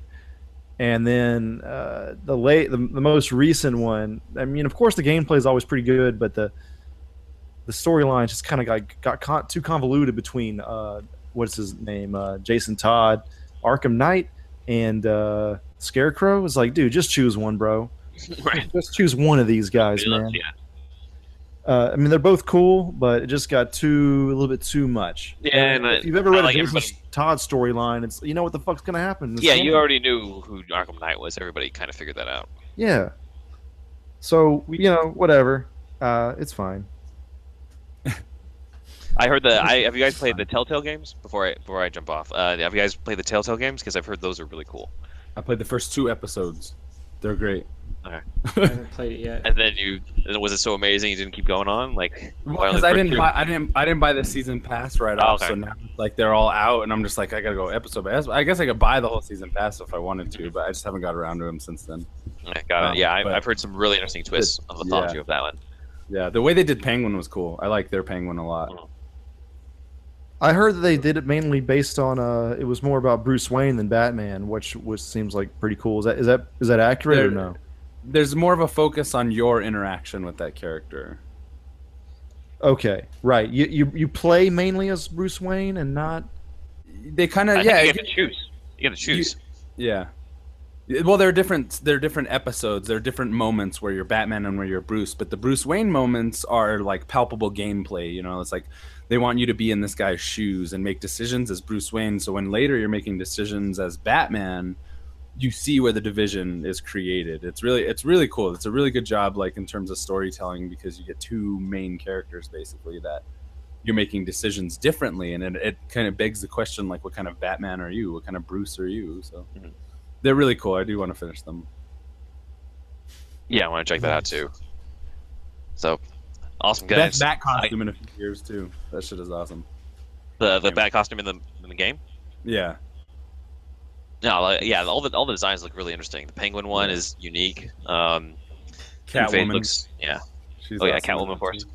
Uh, what else am I thinking of? Oh yeah, the just the Children of Arkham designs are just like Oh, yeah, they I got that they, for they had yeah they had, from what I've seen it's, it's like they kind of threw a lot of the canon not necessarily out the window but they like threw it in a blender and it's just like all right we're Yeah. gonna mix it up we're gonna you think this is That's- it's yeah. going this way it's not It does Right. feel that way. Awesome. all right Well, guys shit, I shit, take off Thanks for coming on again, man. Fucking awesome. Right Thanks for on. the Thank you. phantasm shout out and all that. no Yes, problem thank you, sir. all right guys you can pick up yeah you guys can pick up the collection I think uh, I mean I picked mine up on Amazon that was the easiest way Right. and uh, enjoy Yeah, do. for sure, Thanks, man. dude. We'll have you back on once we watch them all. Will do. we We'll have a can talk about our phantasm love. I even got to watch the last one, so like we'll, Yeah, all, right, we'll all like do a recap. How about Yeah. that? Cool. Tight. Sounds good, man. Cool. All right, guys. See you, man. Later. Bye. Sweet bros. Oh, Uh, And one. Ben Wan. So you want to move on into? Da-da-da-da. Wait, we didn't finish Justice League. Oh, okay. Yeah, sure. Let's keep going with that. Uh, Um, Stefan, go ahead. Oh yeah, so just Wait, real quick.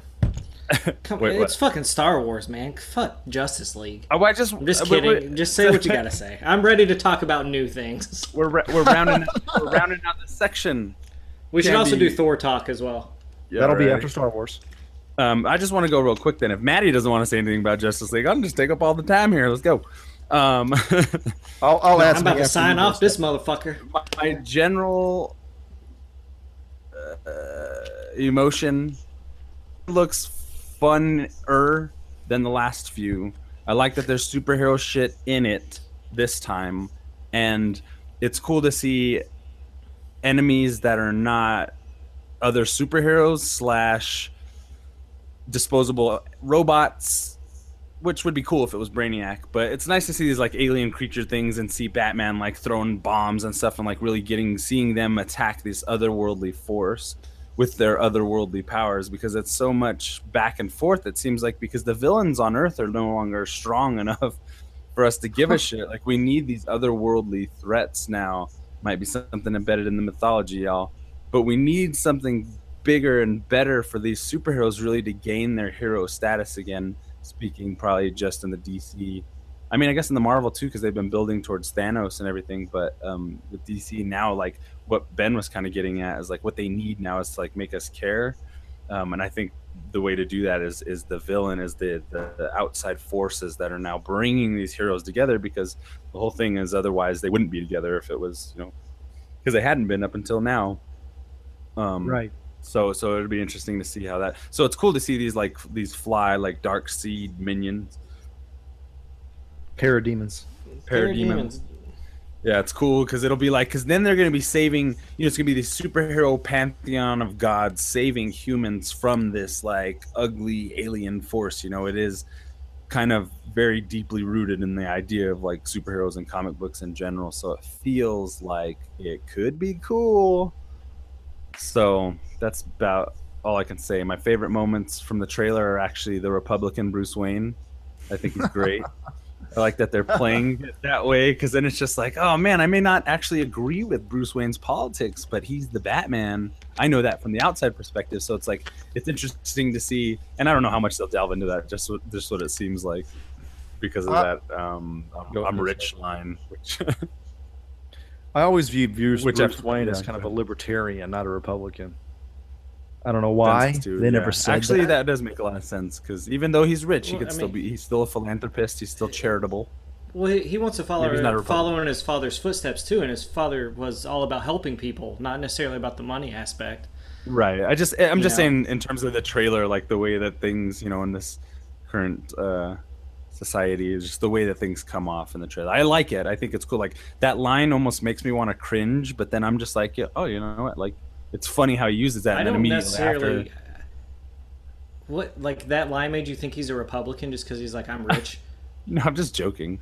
But Oh, I um, was like, I thought this is like yeah. you seriously like this is like the tone that you you like you read into that like that one line. You're like, oh fuck, man, Bruce Wayne's a fucking I like- Republican. And I was well, like, and they- Jesus Christ, they- no, we don't need that. If if there's anything I want in fucking superhero movies now is not fucking any politics. Oh God! I Like I want to get so far True- away true from that, it. true that, like I true just want fun movies. Like we're gonna talk True about that. Thor later. Thor looks like a fuck ton of fun because of the fact that it's My- a fucking superhero point was- movie. Like basing this shit in reality is like, come on, man. I'm just like, let me have some just fun. It's an interesting it's an interesting moment in the trailer. Like it's an interesting emphasis on that character then. And at first i was like i i'm like oh that's a terrible line or whatever. It's like so prideful in his like wealth or whatever. But then i thought about it more and i was just like actually that's cool. And now that was saying about maybe like or thinking he's like kind of libertarian i'm like oh actually i kind of get that. You know he has a lot so he gives a lot. And it's kind of a curse you know the way that affleck delivers that line. I just like ben affleck's fucking Bruce Wayne, Republican or no? Yeah, he's he's definitely like he can sell that character. My Yeah. my my main thing with the trailer is uh, before we change over to the other topic is is is I hope that they're not overly apologetic for their past mistakes. totally, totally. It's like, oh, guess what, guys? We're just as fun as the other guys, you know. Uh, but at the same time, I do hope that they just fucking make a better movie, man. Because God, they Yeah. need to win. They need to win. It looks like Wonder Woman's gonna be a win.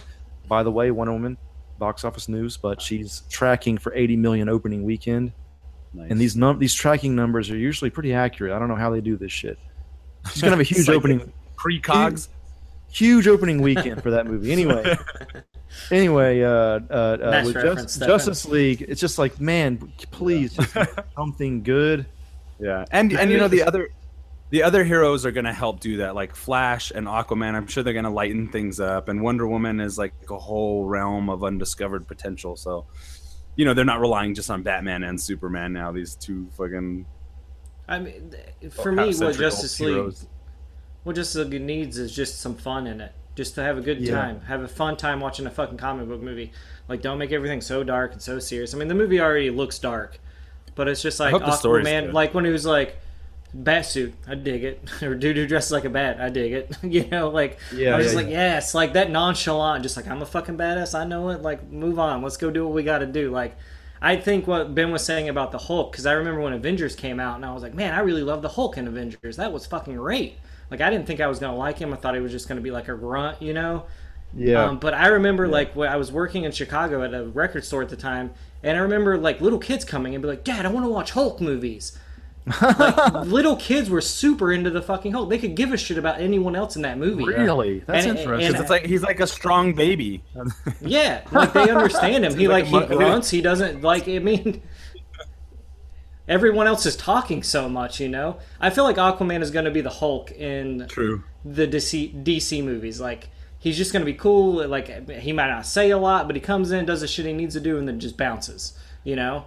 It's just some genius ass casting, man. I mean, you got this motherfucking He's Polynesian dude that's bad as badass as fuck with the fucking lamest character, like historically, in the lineup. yeah. You know, I mean, Yeah, people, I people mean- made fun of him for ages, and now it's Jason Momoa. Nobody's gonna say shit about this motherfucker. If he's, I mean, like the, That's the true, intensity yeah. in his eyes with It's it, brilliant casting. when his fucking when brilliant. his fucking um uh when the fucking water is passing over his fucking face and shit, like his intensity, man, is like it's palpable. Like Stefan said, it's it's just insane. Like you can feel it. Like this motherfucker, he has the power. You know. Yeah. I just got to see That's a all- fucking like- isn't summon a great white to come like take out some of those aliens or something like. Dude, Oh, oh, God, that's fuck. all we Mm, need in this that's what I life. want. That's what I want. I want, I want to see him summon the depths, you know, of the ocean. That whole like the rumors of James Wan's kind of concept around it being like kind of like this, not horror, but have these like horror elements, like suspenseful, kind of tense environment. The you know the deepness of the ocean. What is that actually like outside of comic book universe? You know, so Yeah, I'm really hoping that they. and whatever. Well, the the first like when the new Fifty Two came out, Aquaman Volume One, it was just called the Trench, and it was just about these creatures called the Trench that looked like those fucking lanternfish, like the fucking like Yeah. those like bottom jaws with all those teeth. They just like look like that, but they like they're, hu- they're humanoid. And I think like with James Wan being a horror director, like getting creatures in there, like I'm of course they're gonna have like a main villain, but like if that was like his minions, like that would be fucking. Like, just imagine the terrifying things you can do in the depths of the ocean. You know? I mean, if he Right, summons yeah. a fucking Cthulhu type character from the depths, like That's what I'm saying. the great the great white is realistic. Of course, maybe have that in the beginning, but uh, to to summon like somebody from the depths, like some shit you haven't seen before, that shit's gonna be I dig it. amazing if they do some shit like that. Yeah, that'd be cool. Because then you could really crack this universe open with with the with the side characters, which is, you know, I hope they realize how much potential with those side characters and how much of a power play that would be like to utilize them in a. I never thought I would be like. a broad I would never thought I would be like ready and waiting for a fucking Aquaman movie. You know? yeah, yeah, yeah. I have like everything I'm like been waiting for in the comic book world to come out. I never once thought, man, I can't wait to see that fucking Aquaman movie. Yeah, You know, people it's- imagine all the fucking entourage memes and shit they're gonna come up.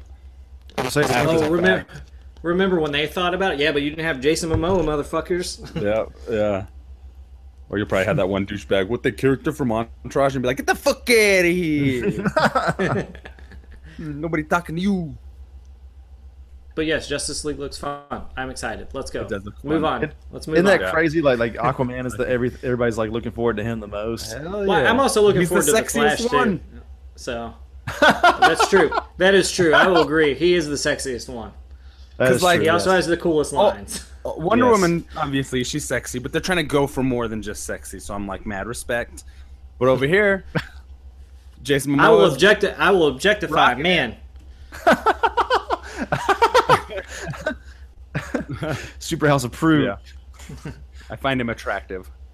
It's That true. show I us do. that aqua dick. All right, moving on to Star Wars. Damn, rated R. Justice League, let's do it. NC 17. All kinds of things swimming up upstream. nice. Yeah. All right. I'm ready now.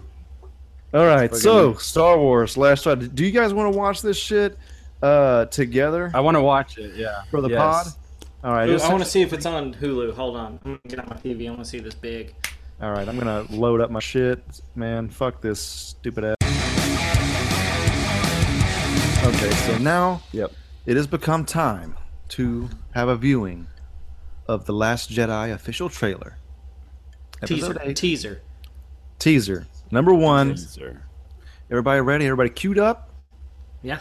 I'm We're gonna do a live live viewing reaction on this podcast episode. So, everybody ready? Aw, snipes. Can we comment during? yeah, Yeah. during yes, please do. So three, All right. Sweet. two, one, start. Got the stars and shit. All right. Here we go. Classic Or it looks Wars. like it looks like stars, but it's actually the ground. Uh, you know, I didn't notice that the first time. yeah. I thought it was a fucking space, and then it turns into some shit. What's up with her fucking pinky? Something's wrong with see that girl that. hand. I didn't see that. That's Anyway. a very wide lens too, that by way. the way. That's like a. It's like a. It's Don't the, you talk about Daisy like that. the lens is so wide, it's fucking uh, warping her a little bit. I think. Maybe yeah. That's not makes sure. sense. I really, I think that's what it is. So this is the fucking shot where she's fucking talking to Luke at the end, or Luke's not saying anything but just holding out the fucking sword, It's called a lightsaber, you motherfucker. the lightsaber, Jesus Christ. back of Leia's head. Is this more than amateur hour? I read I read a thing that said that Leia. That's right Kylo's helmet. likely. Yeah, Mhm. Kylo's. That that that shot before, I read something where they were like, it's reminiscent of Leia's silhouette is reminiscent of Vader's silhouette in that shot. Oh shit!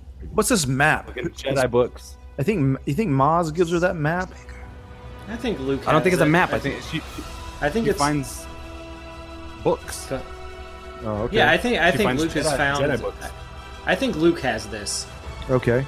Yeah, I think totally. Luke has found it. Like he's been to Jedi temple because like he's been to Jedi temples. I mean, they exist because if Right, Rebels right. is telling us anything, like Jedi temples are still The around. scar, They're still the hidden. scar. Yeah. Great space battles. That's good shit. Yeah. Where the Jedi die. I don't know, man. I don't know about all that. I don't know about all I- that. It's just a, it's just a fucking title. Calm The down, red font. It's just to, it's just to build it's just to build drama. I know, I know, but dang, I've, I like part of me feels like I, sp- I built my whole life off of, and now they're just trying to erase it. I think it's just, it's just after the that- drama thing, After man. that Battlefront Two trailer, I'm I'm starting to think there's some shady goings on in the Star Wars camp. They're always Anyway, almost dying. uh, They're almost all. They're always. Yeah, almost that's true. dying. That's true. I mean, even from the old I'm like, Republic, I'm nervous. like I'm, I'm the, nervous. the Sith were in a were a race, and then the Sith were killed off, and then their customs were Yeah. adopted. What is the Sith that we're watching in these movies now? So, I mean, this shit happens. It happens. I'm not. I don't know. Yeah, I mean, know. It's just a. It's just a fucking title of a movie. Um. Oh man. No, not I wa- the wanna- title. The last line. The last Oh. line is what gets me. The Jedi's gotta end, and I'm just like, I, I know they're just building me, winding me up, but I don't like it. It Yeah, but the way the way I see it is that every time a, a major Sith appears, it's it's a guy that became that was good and turned. Look at Darth Vader. Look at uh, Yeah, lo- yeah, look at uh, Kylo totally. Ren.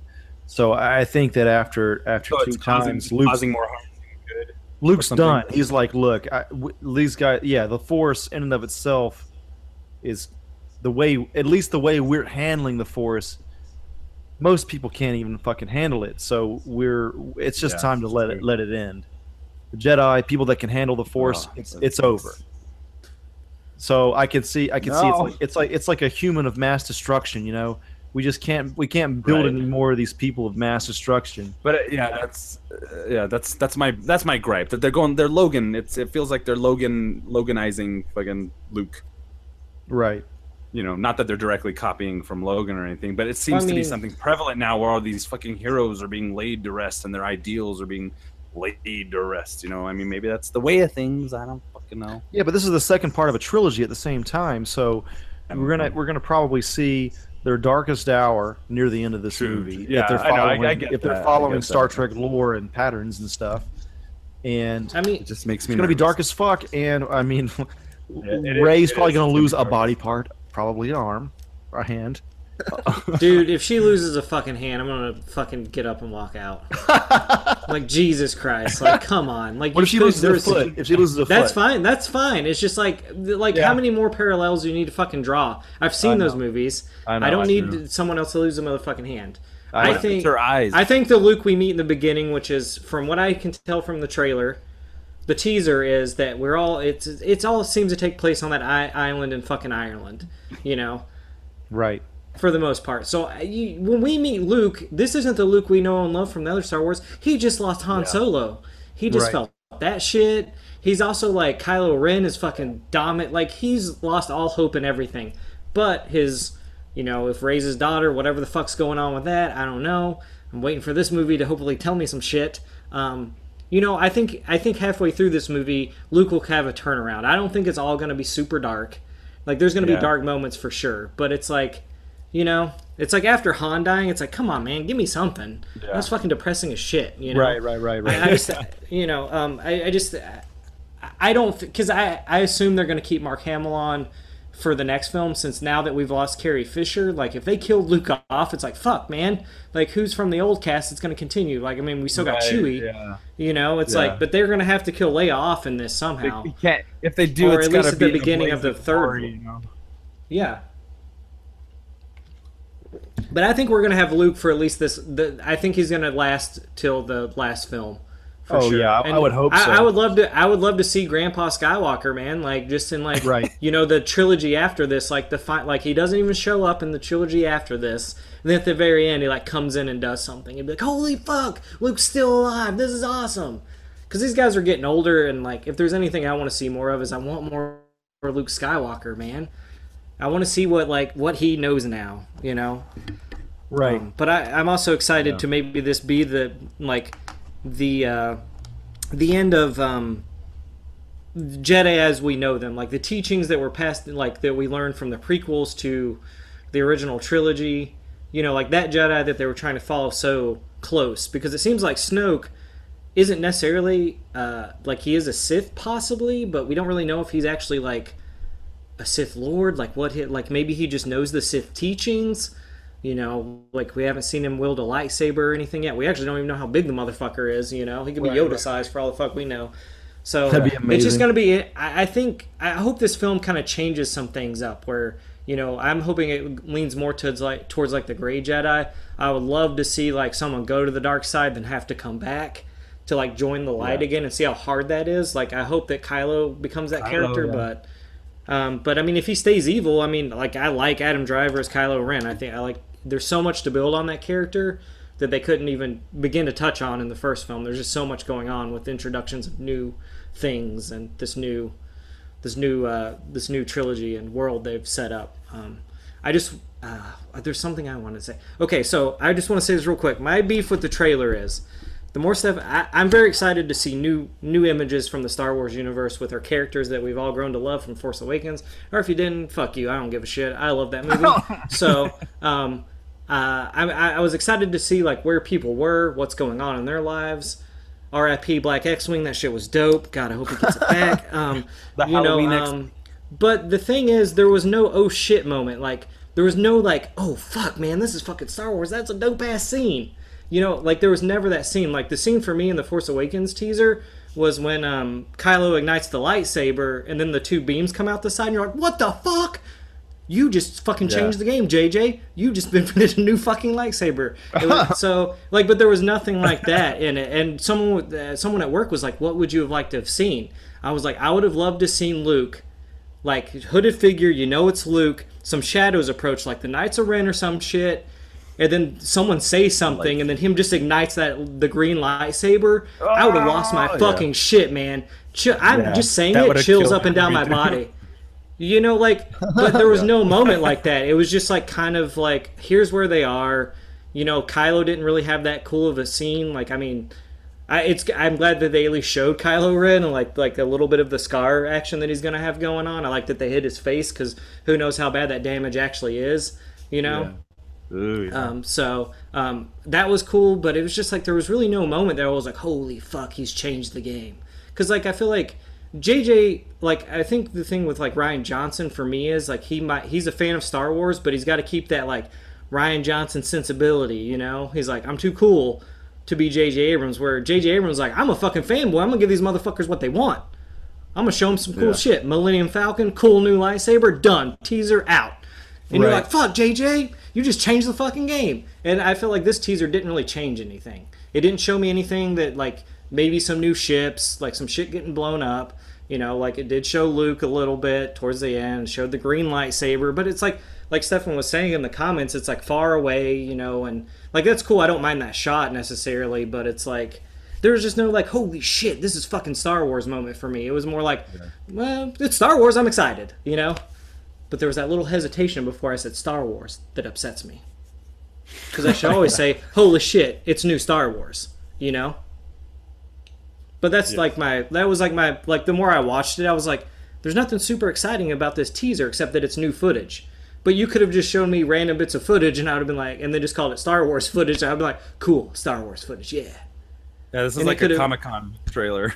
Yeah, like it, I mean, I don't know. Like I, maybe the first trailer will be ten times better, and they'll be like, "Holy fuck!" I, sorry, sorry, Rian Johnson, you fucking rocked my world with tr- trailer one. But you know, as a teaser, I thought it was pretty lackluster. But I'm excited for fucking Star Wars. Yeah.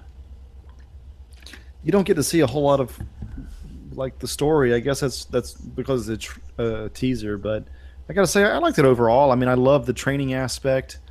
Uh, I mean, those lines that Luke's saying, those are Yoda lines from the from the other one, or no? They're not. No, they're just. It's it's nice to see him assuming that role. But he's not the trailer. quoting Yoda himself. No, no, no. But there is there is a Yoda line and an Obi Wan line embedded in the trailer. Um, I think Yoda says "strong" at one point. Okay. Yeah, I Yeah, think that they, like they so- probably so hit on that's some of those notes at least. I mean, Yeah. there's even that that that comedic Instagram photo of uh, of Daisy Ridley carrying uh, Mark Hamill on her back. Yeah, yeah, You know, so they, they, they know, of course they know. They, they, they fucking wrote the shit. yeah. But, you know, they, they, they have to hit on some of that stuff. And I, I'm, I'm a huge fan of that kind of stuff. I mean, yeah. I mean, honestly, more than the fucking space battle, like the spaceship fights, I, I'm more excited about that stuff. Even though Yeah. I, I really do like Poe Dameron. I'm gonna buy those comics soon at some point, at least the first issue. I thought he was a, he was like my favorite part of uh, Force Awakens. He's great. Um, he grounds it. He grounds in reality the way that like I mean, Harrison just- Ford kind of did. Just a genuinely nice dude too. Like Harrison Ford doesn't come off as like too too nice. Like he's nice enough. Yeah.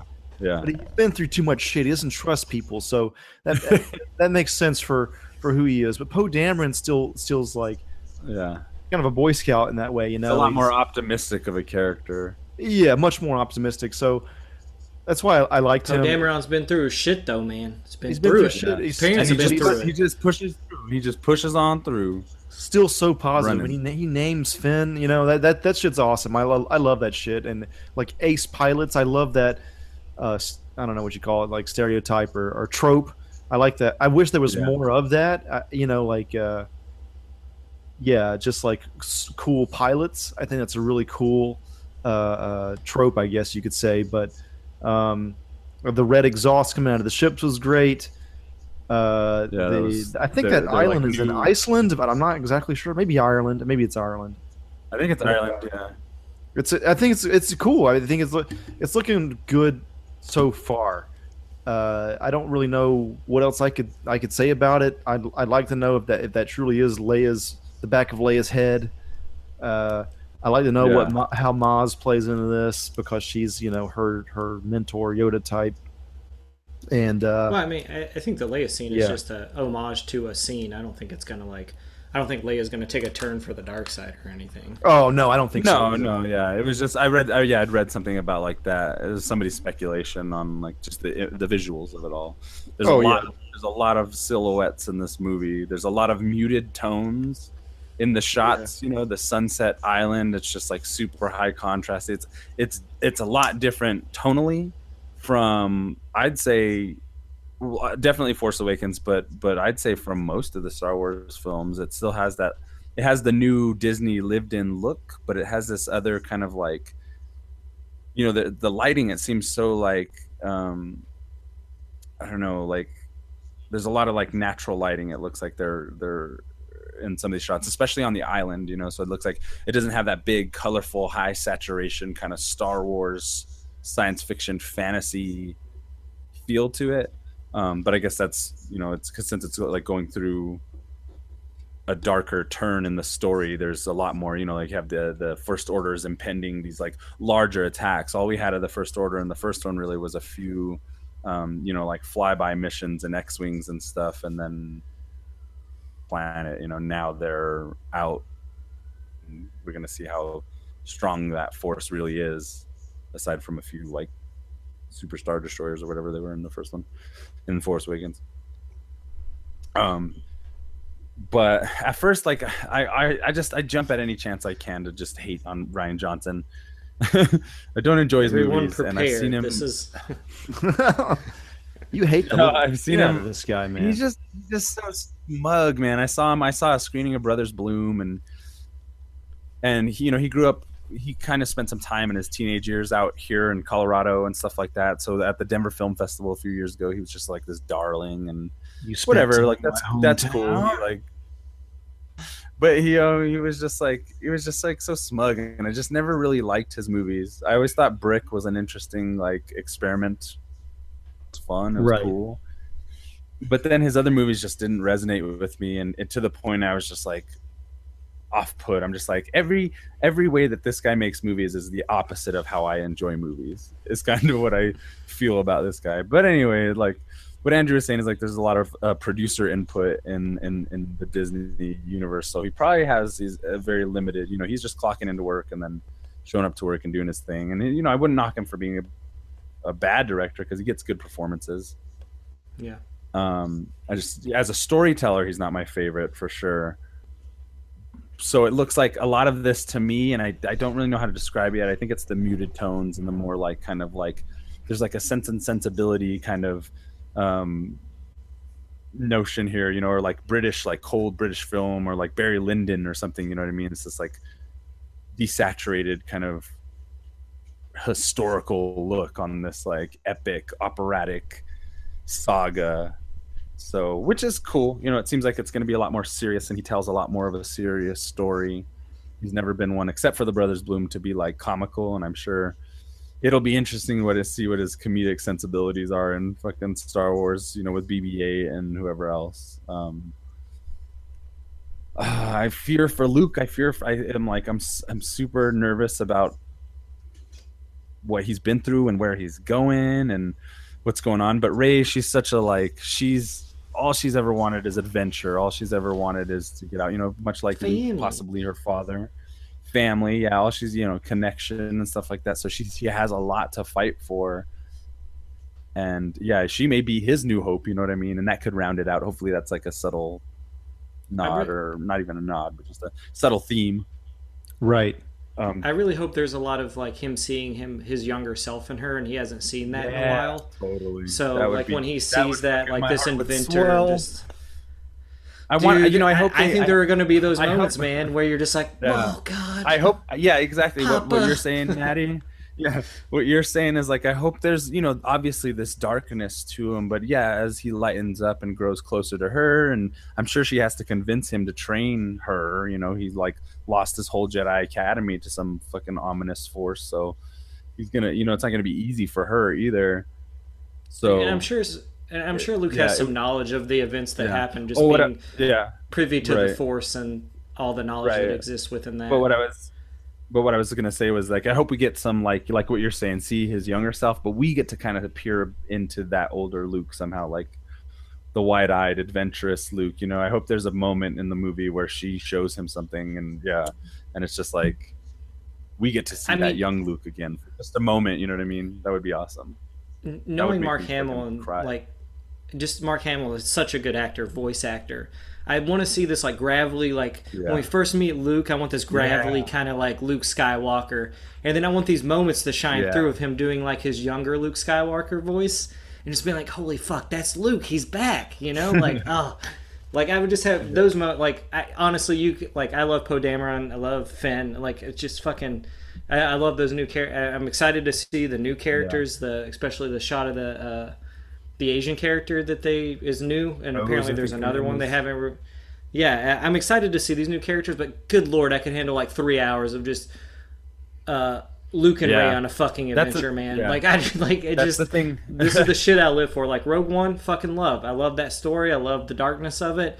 But man, I just want some high flying adventure with some Jedi's and yeah. some Sith. And, that, and that's it. And, and that's the thing about this and that's the thing about this trailer it's only like two minutes and 20 seconds and so i this film this film's gonna be like two and a half hours long easy oh yeah, dude. Yeah. so so you know it's like how much stuff are they gonna be able to get through and chew through in that whole two and a half hours like luke confronting kylo ren and shit like that more information about snoke and the first order and um, you know, Plus the new uh, characters, Leia's, Leia's role, you know, what Leia's role has been and how she functions and stuff. It's like, there's, it, you know, that's one thing that I can't knock the trailer on. It's just it's just such a short amount of time.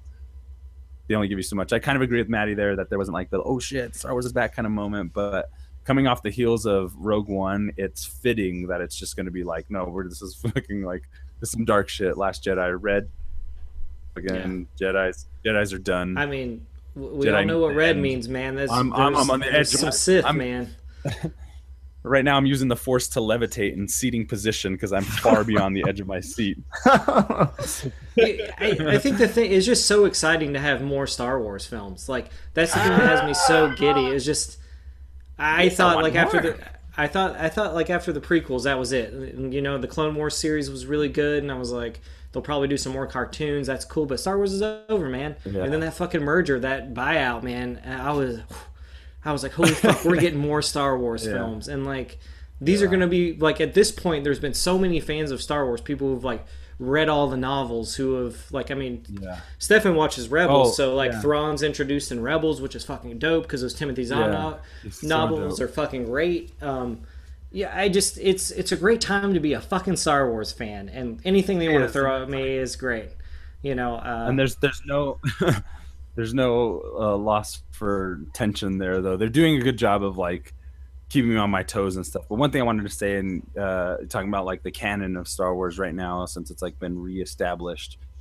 Which I think was the best thing that they probably did at this point because it's just like the stories are consistently really fucking good. yeah, this in this trailer you see that you see that sorry let, let me just say uh this trailer you see that that dolly pushing on the the books the jedi books and stuff yeah. um the first the first trade of the star wars comic books that the 2015 run um luke is tasked to go back to tatooine to find obi-wan's Yeah. I mean, so it's like I'm, I'm like my my fantasy like that because that would be like such a nice subtle thing, and on every issue you have the story group credits and stuff, so you know they're thinking about this thing in this broad umbrella kind of way. That it'd be cool to see Obi Wan's fucking volume come up, you know, Gospel of fucking Obi Wan and that whole Jedi stuff, and that they, you know, it'd be cool to see Rey and Luke learn some things together. To be honest, because Luke lost his Well, yeah. I was gonna. I wanted to say that that Luke is like when, so like at Return of the Jedi, he's like becoming a Jedi, but he's not really had like proper training. So like Luke- broke up for a second. Well, what? Think, at Return of the Jedi, you broke up for half a second there. Oh, uh, well, just at the Return of Jedi, like we know that Luke hasn't had like proper like Jedi training as say like Obi Wan, Yeah. or like even Vader. So it's interesting that he Yeah. would try to take on pupils and like, obviously he would probably fail at it because he hasn't had proper training. Like he's reading from a book that could be a partial manuscript of something and just kind of going on Yeah. like maybe talking to Yoda and other people within the Force. But if we know anything about the Force, it's cryptic, cryptic as a motherfucker. Right. So it's like it's going to be interesting to see like his fa- Yeah. like what how he actually failed and like getting into that and like learning. I don't know, man. I'm just I'm excited, man. Oh God, fuck yes, we have Star Wars movies. it's Yo. just so nice.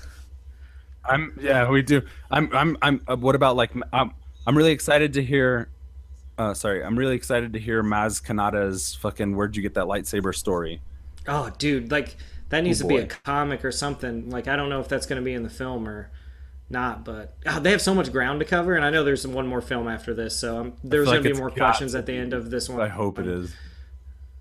I, I'm sure Luke will tell the story. I'm sure she'll be like, she's like, you know, I don't know. But, He's like, oh, yeah, I, gave just- it to her. I went to a fucking bar with Han, and I just fucking gave it to her. That's the story. I hope it's not that. All right, let's move on. More training. Stop talking. I know. Sorry. I don't know. I mean, they're making good moves. Uh, I'm excited. Yeah, I just, I, I'm really already excited to the see if they put any Rebels characters in uh, this, or some nods to the Rebels characters. Shit, it would 'Cause I know they would be put- they cool to put see Ghost an older Ezra, but I, Wait, go ahead. Wait, Steph- what? yeah, yeah. Oh, I was Oh, gonna say, say it again, Stefan. cool- You cut out. Oh, sorry. I think it'd be cool to see an older Ezra at some point. It'd be weird to see him kind of just shoehorned in, there, but I mean, I would just need him cool. like in the background in like his like uh, Rebels garb or something. You know, maybe say something, but not like they shouldn't be like, oh yeah, that's Ezra Bridger. I'd be like, ah, come on, you know. yeah, exactly. It's got to be subtle, if you know, because they're not that widely known of characters, but something subtle. Maybe fucking what's his face, the clone general. I forget what his name was. Captain Oh, Cody. the um, General yes, that's right. Yeah. Yeah, Cody. Cody. Be, I don't know. I don't know. Not that they have to put that much in there, but it's it's it, it'd be it's cool that they're with the new Star Wars stuff is like about keeping things clean and concise and together. Yeah, And I, so I mean, I'm, I I'm think it super would be. excited as much as much as I could hate on Rian Johnson, which is a lot. I am very excited for Rian Johnson's Star Wars. Yeah, You do not want to say that, do you? You hate. just say you're excited. You could just say you're excited for the new Star Wars. The words tasted like vomit. Just kidding. Dude, come on. I Um, mean, like it's gonna be. There's gonna be some, maybe some of his. It's gonna uh, be good. He's he's I, I knock on him. It's just because of my own reasons, I guess. But but it's gonna be. I have no qualms. Like I think the trailer's cool. There are parts. Yeah, the the end line made me nervous for a bit, but I see it. I get it. It's like the drama's building. I'm ready. I'm fucking there. Got my And that, lightsaber that in my end line hand. is that also. I mean, that end line can't just be Rian Johnson's line, can it? No, I know. I'm not saying that's his. I'm just like it, it makes me weary of of of the direction they're mean- trying to take things sometimes because like I am a little worried that like you know a lot of these our heroes are dying off and stuff like that and the way that they're going out like I'm I want to I don't want to see the heroes go out all of them just depressed like they failed you know so you know I, I hope mean, they don't kill off th- Luke I don't think they'll be- to Uh, here's know, the the- th- here's here's my my my take on it. yeah I think it's that's Luke's arc in a sense where he, it's not yeah, that he thinks that the Force is going away. The Force is not going to go away. It's part of it's written in the fabric of the universe. But it's the fact that he thinks that the Force shouldn't be taught to humans or or humanoid aliens or whatever the fuck. yeah shouldn't be taught. That's to, pretty there, should, cool. there should be no more Jedi's, in his opinion. Yeah. And, and the Force will be there, but but people shouldn't be taught how to use it because he's just been through so much bullshit. His best friend just got died. Just got, got died. His best friend died from fucking Motherfucker got dead. yeah got dead. Done got dead from uh Kylo, you know, recently. So I think he's just like his, His personal own arc is he's son. he's done with that shit. But maybe we'll see Rey. For some reason, he trains Rey. I guess I don't know. I can't explain that yet. Question mark Oh. Exactly. So Rey, Rey gives him a fucking new, you know, beacon of hope or whatever, and maybe we see like a new side of the Force. We might know- see. We've seen Force lightning, right? That came out in Return of the Jedi, I think, for the first time. I'm Yeah. even calling it. We might even see some sort of new Force thing from Power, the good yeah. side uh, in in this movie, and that and it's probably a healing thing, and that yeah, that's gives- an that- interesting concept. I would love to see something like that. And that kind of thing is like, oh, maybe we should be teaching people more about the Force, and that, and and then Rey is a catalyst to change. Uh, yeah, uh, Luke's is the catalyst for Luke's character arc. Again, I'm spitballing like crazy. I've only seen no, two I minutes 20 yeah. seconds of this It's- movie, but that's that just I would I would I would love that. I think that idea is cool. You know, hopefully they go. What do you guys think is going to happen to Finn? Oh, he's gonna be asleep don't know through the whole movie. Yeah, I know, right? As far as I know, he's. They're like, "We- we don't know what to do with this character. Check it out. That's Rian Johnson. No, I mean, I think he, I, I don't know. I mean, Uh, I'm interested. I wouldn't up. mind if Finn set this out for because there's a lot to talk about. Um, I think I think a Finn moment would be great for him to show up at the end of the movie to save the day. What if the big twist You is know, that like- he was a spy? Hmm? I don't want to see that. I don't know. wanna I want him that. to be good, man. I want him to be good. Mm? What I would like to see. That would what suck I would. if he was evil. Actually, I would hate that. that would suck. Sounds excellent to me. I, I, Oh, I would man. like. I want to see a change in like the Jedi, like their teachings, like more Gray Jedi stuff. I think would be cool. But I would also Yeah. like to see the Sith lose the rule of two, which never has been really said in the movies, but Right. throughout Clone Wars and, like have, Rebel. would have like an army of Sith and like well, yeah, like I mean, Braveheart style lightsaber battles. Well, I mean, Dart. Like, I mean, this is this is all old. This is all old canon now, but like it doesn't exist. But like Darth Bane started the uh, the rule of two. But I would love them to like get rid of that and have like maybe Snoke is teaching someone else besides Kylo. Like he can have multiple because he's just Yeah. like. I would like to see the Star Wars universe flipped on its head and get rid of the old ideas. And I'm hoping that's what the Last Jedi does. Is like That's a good point. this is the end. This is the end of the the original Jedi training. Like we're taking in a new direction, hopefully for the better. But we're not gonna know. You know, I mean, it's gonna be the same bullshit. I mean, it's always gonna be Star Wars, man. There's always gonna be some wars to be fought. It's gonna happen. yeah. Star you just don't want to watch a movie called Star. You'd be like, where the fuck are the wars at? That's what I need. I need the fighting. I need the excitement. You know, but um, Star. I don't know. I would like to see that. I would like to go back to maybe some of the like uh, some of the old Star Republic kind of stuff. compromises. Um, Compromise. Star treaties. I'm done. I'm done when it gets to that It's like point. the I'm cashing out. CNBC of fucking sci-fi franchises. It's just like It's it's like Star Trek at that point. Like they're just Yeah. peaceful. Trade routes in the Arcturus Arcturus Nebula are being blocked by legislation put in by. Anytime they go into that politics shit, it's just a little. It's bit like Aaron too much. Sorkin writes a Star Wars movie. I don't want to watch that shit. Oh my god. it's just fucking some. Just alien sitting in a newsroom talking about shit. Yeah. That being said, Blah, blah, blah, blah, blah, blah, and it's like I do love Star Trek, but I get it. I mean, I mean, Star Trek is Star Trek. Star Wars got the wars at the end. You want a Trek with Star Trek. You want the wars with Star Wars. Am I right? I'm right. that's true. You look like I mean I like going to new planets in Star Wars. That's great, but I need I need Jedi and Sith man. Like I need to know that that exists. I need to know that the Force is there. Right. You know. Yeah. Because someone's like, oh, like we were talking, they're like, oh, a lot of people at work really enjoyed like Rogue One because it didn't have like the the action, like the swashbuckling, the sword fighting kind of stuff. They're like, oh, I liked it because it was like darker and different. And I was like, I mean, don't get me wrong, I fucking love Rogue One, but man, I fucking love Jedi and Sith shit. You're right. Yeah. That's one of the That's reasons like you I go lo- to Star Wars is some lightsaber Uh, yeah. action. Yeah, dude. I, I also hope there's like what where you guys were saying about like there being some kind of new force power. I hope we get to see the force like used and like ex- like I want to see like fucking force pushes, like extreme force pushes, Yeah, like yeah, yeah, shit Like from Dragon Star Ball Wars, the Force shit. Unleashed. well, like the Force Unleashed, like anything they did in that game was fucking years beyond. You know, I don't like, those. it- I, it, I like the first one's good. The second one's not that great, but I like the idea. Like I just like the fact that they were trying to push those powers as far as they could. Like, what if someone was like just unleash the force, you know? And You mean Star Wars liked about- Masters of the Teräs Käsi? dude, I don't. I like that game. That shit was good, dude. I enjoyed that game. That's like for people like that's one of the worst Star Wars games. Like on lists. Look, let me tell you something. That was a fighting That's game, fighting and I game, right? enjoyed it thoroughly. Yeah. The last fighting game I enjoyed. The last fighting game I enjoyed. What was that on PS One? Yes, PS One. baby. I love that shit. Masters of Tennis. That was my shit. I fucking had that game, and I thought it was great. I wish they had more of that shit. Uh, I wish they would just fucking get rid of this Battlefront shit. Not to Battlefront's cool, but I would like a new Old Republic game, something where it's like an RPG. You start off as like someone who just learns about the Force, like Oh, Jedi Academy or something. Fuck, man, like make this fucking game. Like, how is oh, this? Oh, you mean like an Uncharted type of game? No, not that. I I want like an open world RPG, like you know, Okay. like Fallout Four or some shit. yeah. but I just like want to.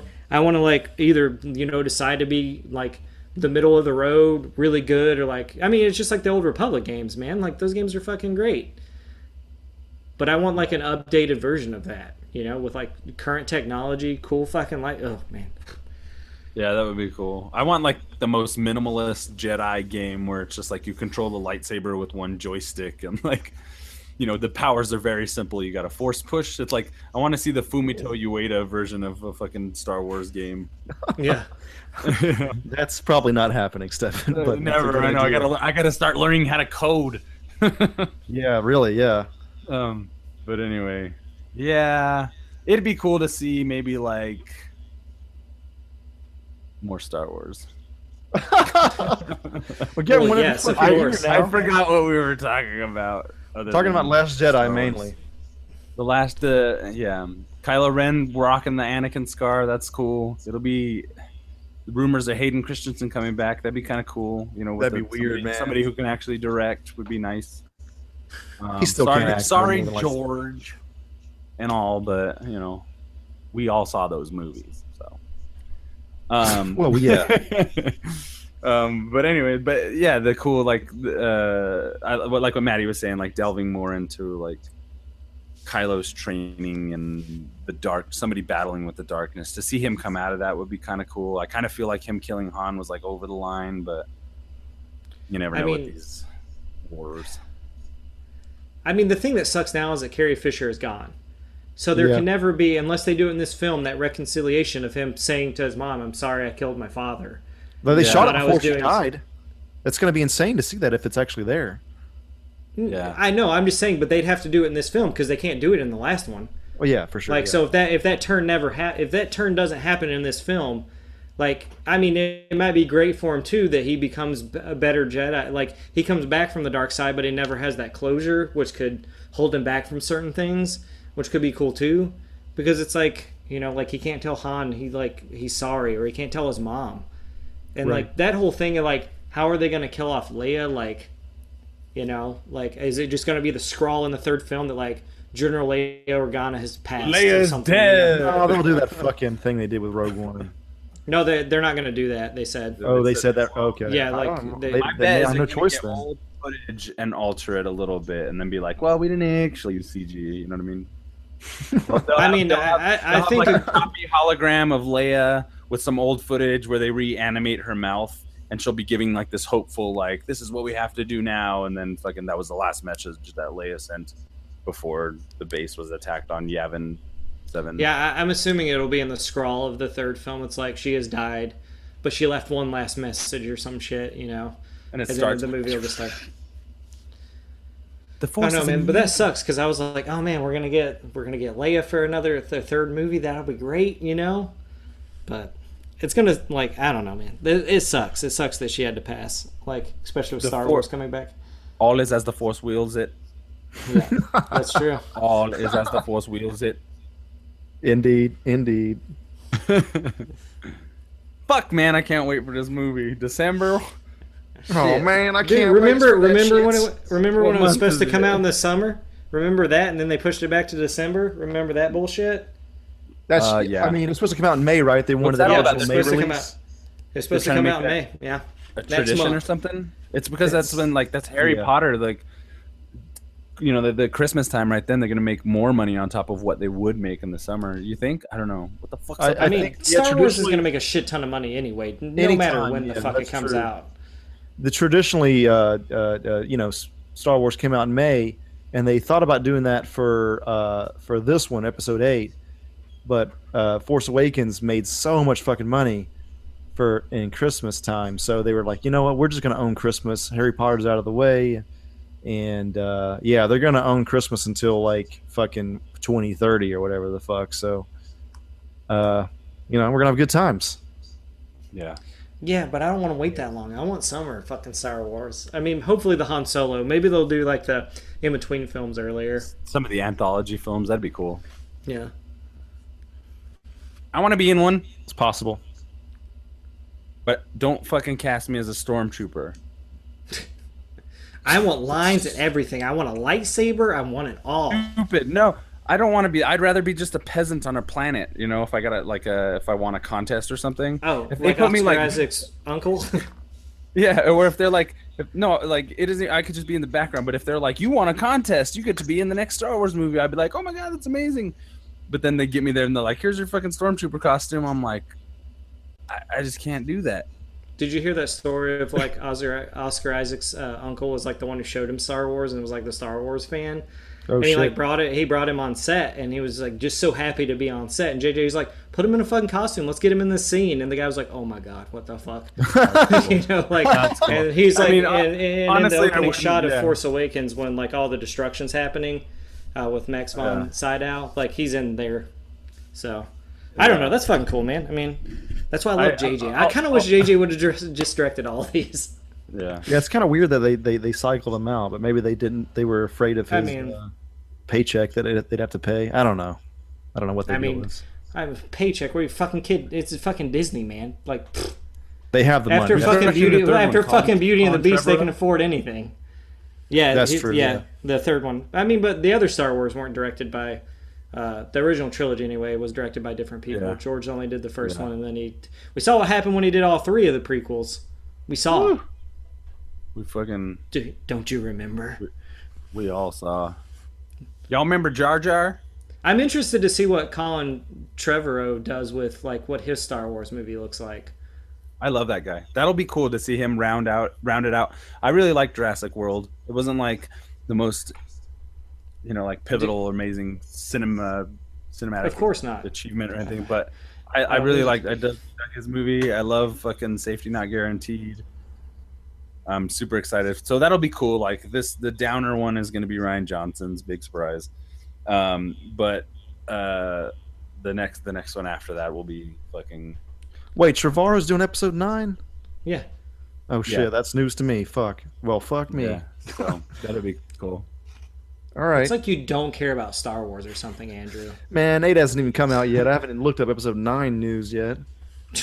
It's called being a fucking Star Wars fan. You haven't even watched Rebels or the animated Clone Wars, so uh, That's I haven't Watched It's okay. Rebels. He, he he gets a pass. He's the only one out of us who has a girlfriend. damn. That's true. It's yeah, true. that's true. so you know a He lot of his likes. Star is- Wars, though. She does. So maybe there is no excuse. There's Shout no out to- excuse.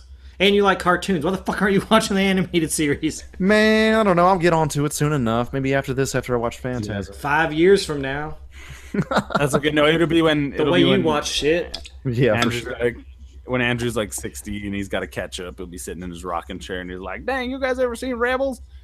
We'll be like, "Yeah, Man, You guys want to get so long Superhouse ago. back together and talk about Rebels? yeah." I'm gonna teleport right over. What's your Fuck, I coordinates? wish. we don't That's use just- coordinates anymore, Grandpa. We just uh uh, uh fast dial.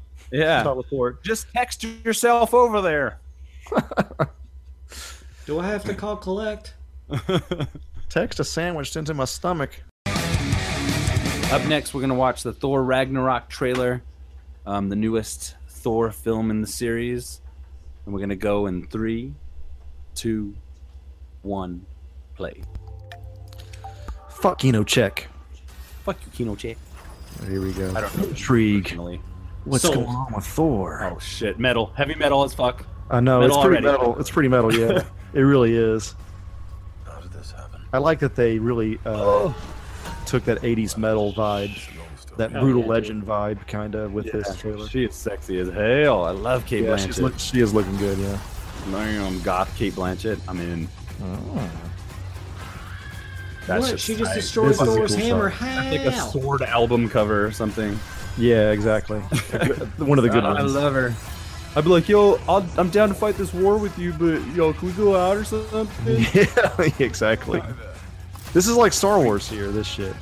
yeah, I love that they're doing Which is this. great. Like, that it's like shit's it's like they don't give a fuck about being spacey. fantasy anymore. They're like, we're in space, bro. Yeah. Fuck, fuck Asgard. We're in space. Yeah, Oh, there's gonna be fantasy. Oh, I know, but it's it's, it's yeah, it's a definitely good mix a of little more- things. because They can take that Guardians vibe even further in another direction. Right, right, right. Loki, fuck yeah, Rockstar. Love that. The one shot of Loki, which is great. so badass. And then I his new his new look looks as fucking awesome. At least they explain him getting a fucking haircut. Haircut. You know, it's not, it's not like him just like having short hair one day. That helmet. Why they need to Oh. like click it into place like that, I don't know, but it's fine. Dude, it's fucking dope, man. That's so cool. Yeah. I love the reaction here. I love this Kirby background right here. That shit is sick. this is the the the, what, the the couch he's sitting on is Kirby. like the whole look of everything. The guy in the background is reminiscent of a celestial, the searcher or something I forget, and then another guy on the far right, the guards are reminiscent of celestials, and just the style, the background is splashy and cosmic like his shit. Like totally, Right. Fuck yeah. Well, fuck, man. Yeah. I mean, look, this trailer surprised a lot of people. I think with the the amount of people that it got, it, it, it broke. It seems to it broke even like Spider Man's record for like twenty the twenty four hour. It's just like you know, Views, funky. Funky works nowadays. Like what we need now is funky. You know, Guardians, colorful, lid out, bro. fun. You know, like uh, this. It's just so. You know, and it's not James Gunn's Thor. You know, it's not what we've seen yet. It's like a whole different director, dude who did what we do in the shadows. Uh, Right. And the hunt for Taika Wai- hunt for the wilder people. Hunt for the Wilder What's his People. name? Yeah, Taika. Taika Waititi. Yeah. I think. Um, great, awesome, fucking. I mean, it just this trailer is just so funky, and it's yeah, like, it's like thrown back to like seventies. away, but it's awesome. It looks better than Thor one and two. Really, looks like the that- best I- one. The titles are so cool. Like, I hope there's a lot of that kind of colorfulness. I mean, it already looks like there's a lot of colorful kind of like, which I think the Thor films needed because they were bordering on being like kind of Harry Potter ish, just because they were so like dark. Uh, the second one, the first one, well, the second one anyway. Um, I don't know. I'm just. It is called The Dark Potter, World. Right, right, right. I'm just making that Harry Potter comparison too, but at times it's felt like Harry and Voldemort or something. But um but with this one it's like totally different. And the first one's different. The first one's like a desert film, you know, like the it's like one is like- Arizona. yeah. yeah, uh, yeah, whatever. And then and then this one is like, yeah, I just uh, at first I had problems with that. I is my friend from work, but man, other people got to have fun. Other people have different sense of humor than Stefan, so he needs to get over.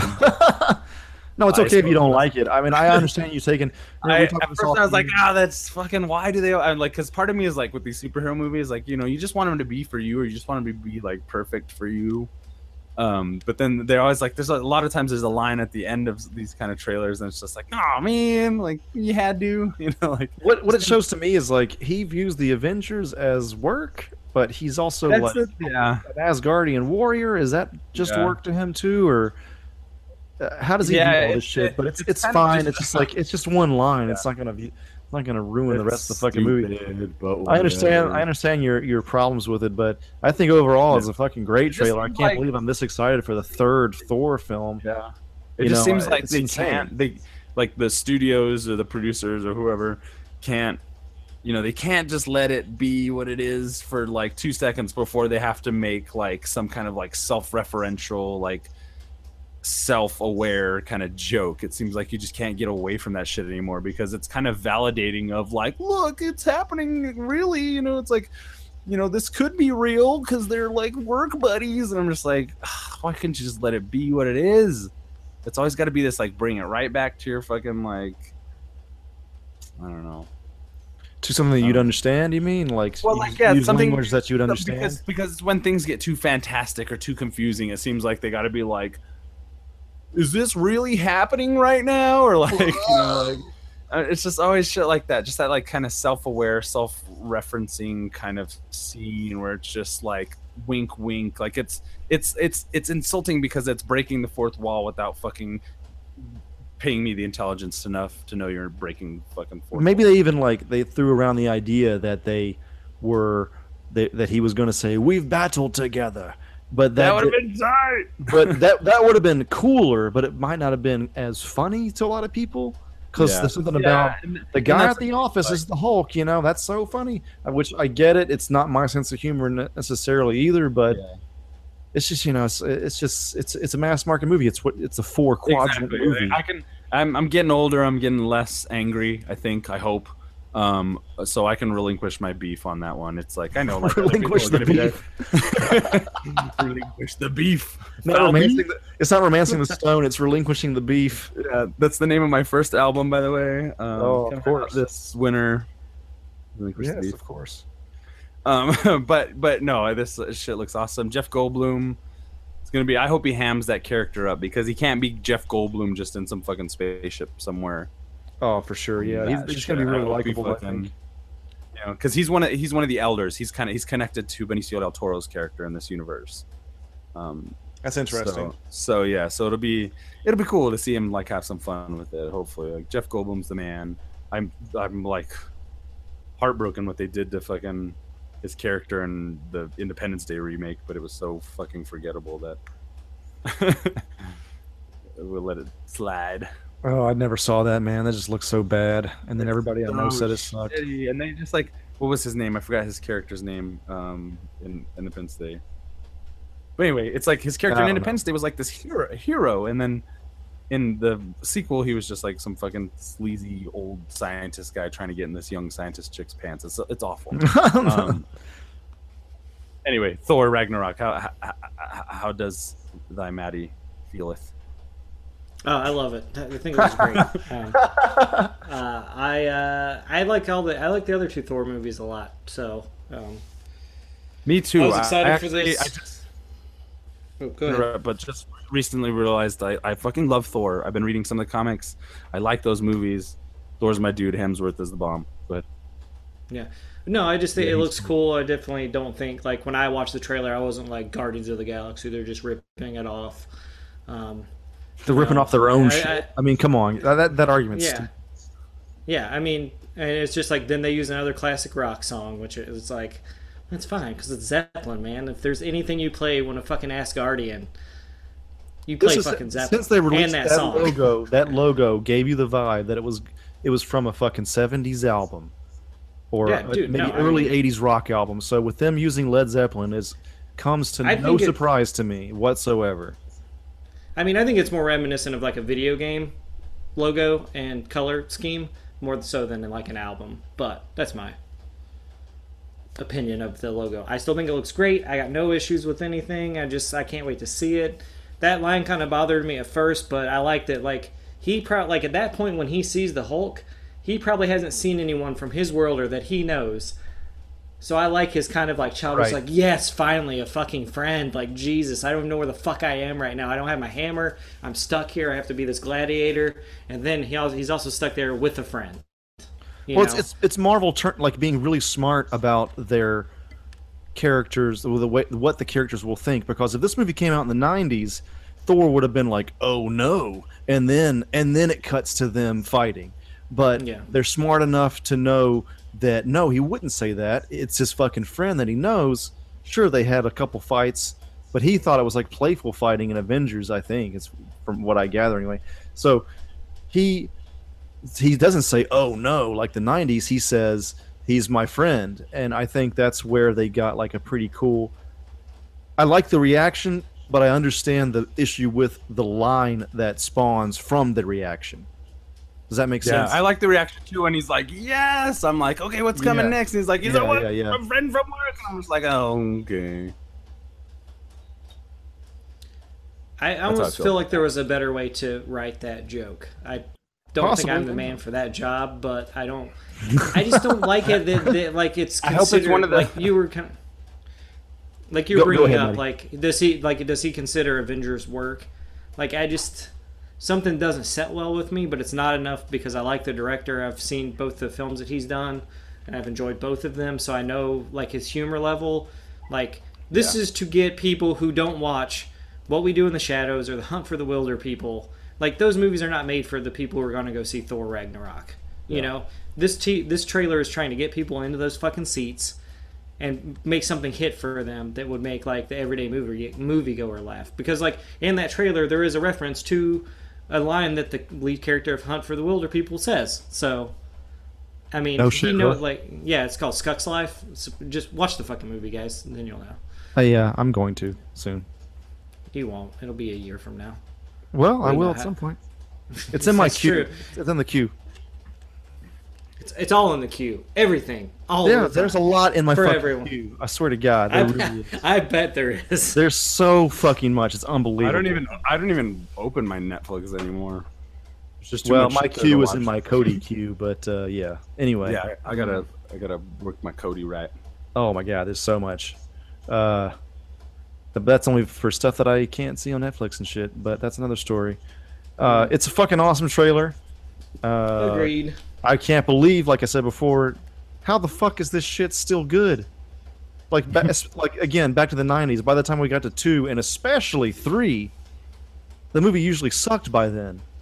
Yeah. You know, like Terminator, for example. Terminator 2, fucking awesome. 3, you know, I know, Maddie, you just said that was like pretty, or one of them was pretty good, but still, you know, they, they, they, they, they can't hold the levels of the old ones, whereas Marvel either maintains or gets better.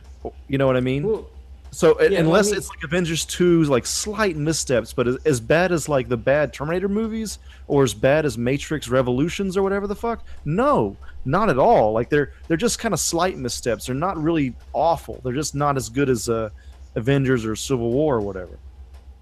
Yeah, I mean the thing with Terminator, the series is like after Terminator Two, th- it's pretty much done. They've like solved it. It's like it's done, you know, because Yeah. that movie doesn't end on a cliffhanger. It's like we're destroying the last Terminator and the chip, so there's no way for anyone to get this technology. So to make another movie that like just happens like, oh, we just found this. But the thing with like comic book movies is, is there's so much rich storytelling. Like, I mean, they basically took Thor and put it with Planet Planet Hulk, and that shit's fucking dope. You Right. know? Um, I just, you know, I mean, I, and I also think it's getting fresh people and like getting this director who mainly does small budget comedies to do a big budget action movie because you can hire someone to help you do fucking action, you know. Like, Right. like what we're going there for is we want a good story. We want to be like entertained by the story and the characters. And if there happens to be fucking badass action, that's awesome as well. Second You know? unit uh, often does a lot of the action too. A lot of people don't realize the second unit director. Um, I mean, even in that, remember uh, uh, Mr. and Mrs. Smith, that famous scene of them like putting guns over each other's shoulders and shooting in opposite directions. Yeah. It's fucking second unit. That was the second unit director. Oh, So- wow. Yeah, I mean, I'm, maybe the guy, uh, uh, I forget the guy, director's name, but maybe he told him to put their hands like that, but that guy wasn't there that day. So No, Doug Liman. yeah, Doug Liman. Supposedly, I wasn't there myself, but that's what I heard. Uh, but yeah, second unit can do a lot of shit. Hollywood I'm facts. Yep. You heard it here You've first, heard it here. Super House facts. That was a good one. Good, good discussion. Good there discussion there, boss. We will catch you guys later. Bye. Adios. This is Stefan from the Superhouse Podcast. Be sure to check us out on Patreon, on Facebook, Twitter, Instagram, and any other godforsaken social media outlet that we that we should be floating on. We are basically on all social media. yeah, all social media. mainly Facebook and Twitter and Patreon. Check out the links in the description. We have uh, a lot of uh, cool goals uh, set up on our Patreon. Like if you donate a dollar, you'll be able to uh, give us a topic for us to talk about, and we'll talk dope. about for maybe an hour or more. Who knows how long it'll take? And that's pretty tight. That's the coolest thing, Wait, we're on the internet? That's pretty good. If you and we can make money. What? if you donate a thousand dollars, you get full frontal nudes. We haven't set that up, but it's a possibility. You give us a grand, who knows what'll happen? Check us out. I'll do that. I'll do that. You get to go on a date with one of us for ten thousand dollars. But you pay for everything. you get to have your way with Maddie for twenty thousand dollars. I'm a- million, I'll give it Joey for a weekend. For thirty thousand dollars, we'll help you hide a body. Check out our Patreon. Superhouse Gigolo Project 2017. Links in the description.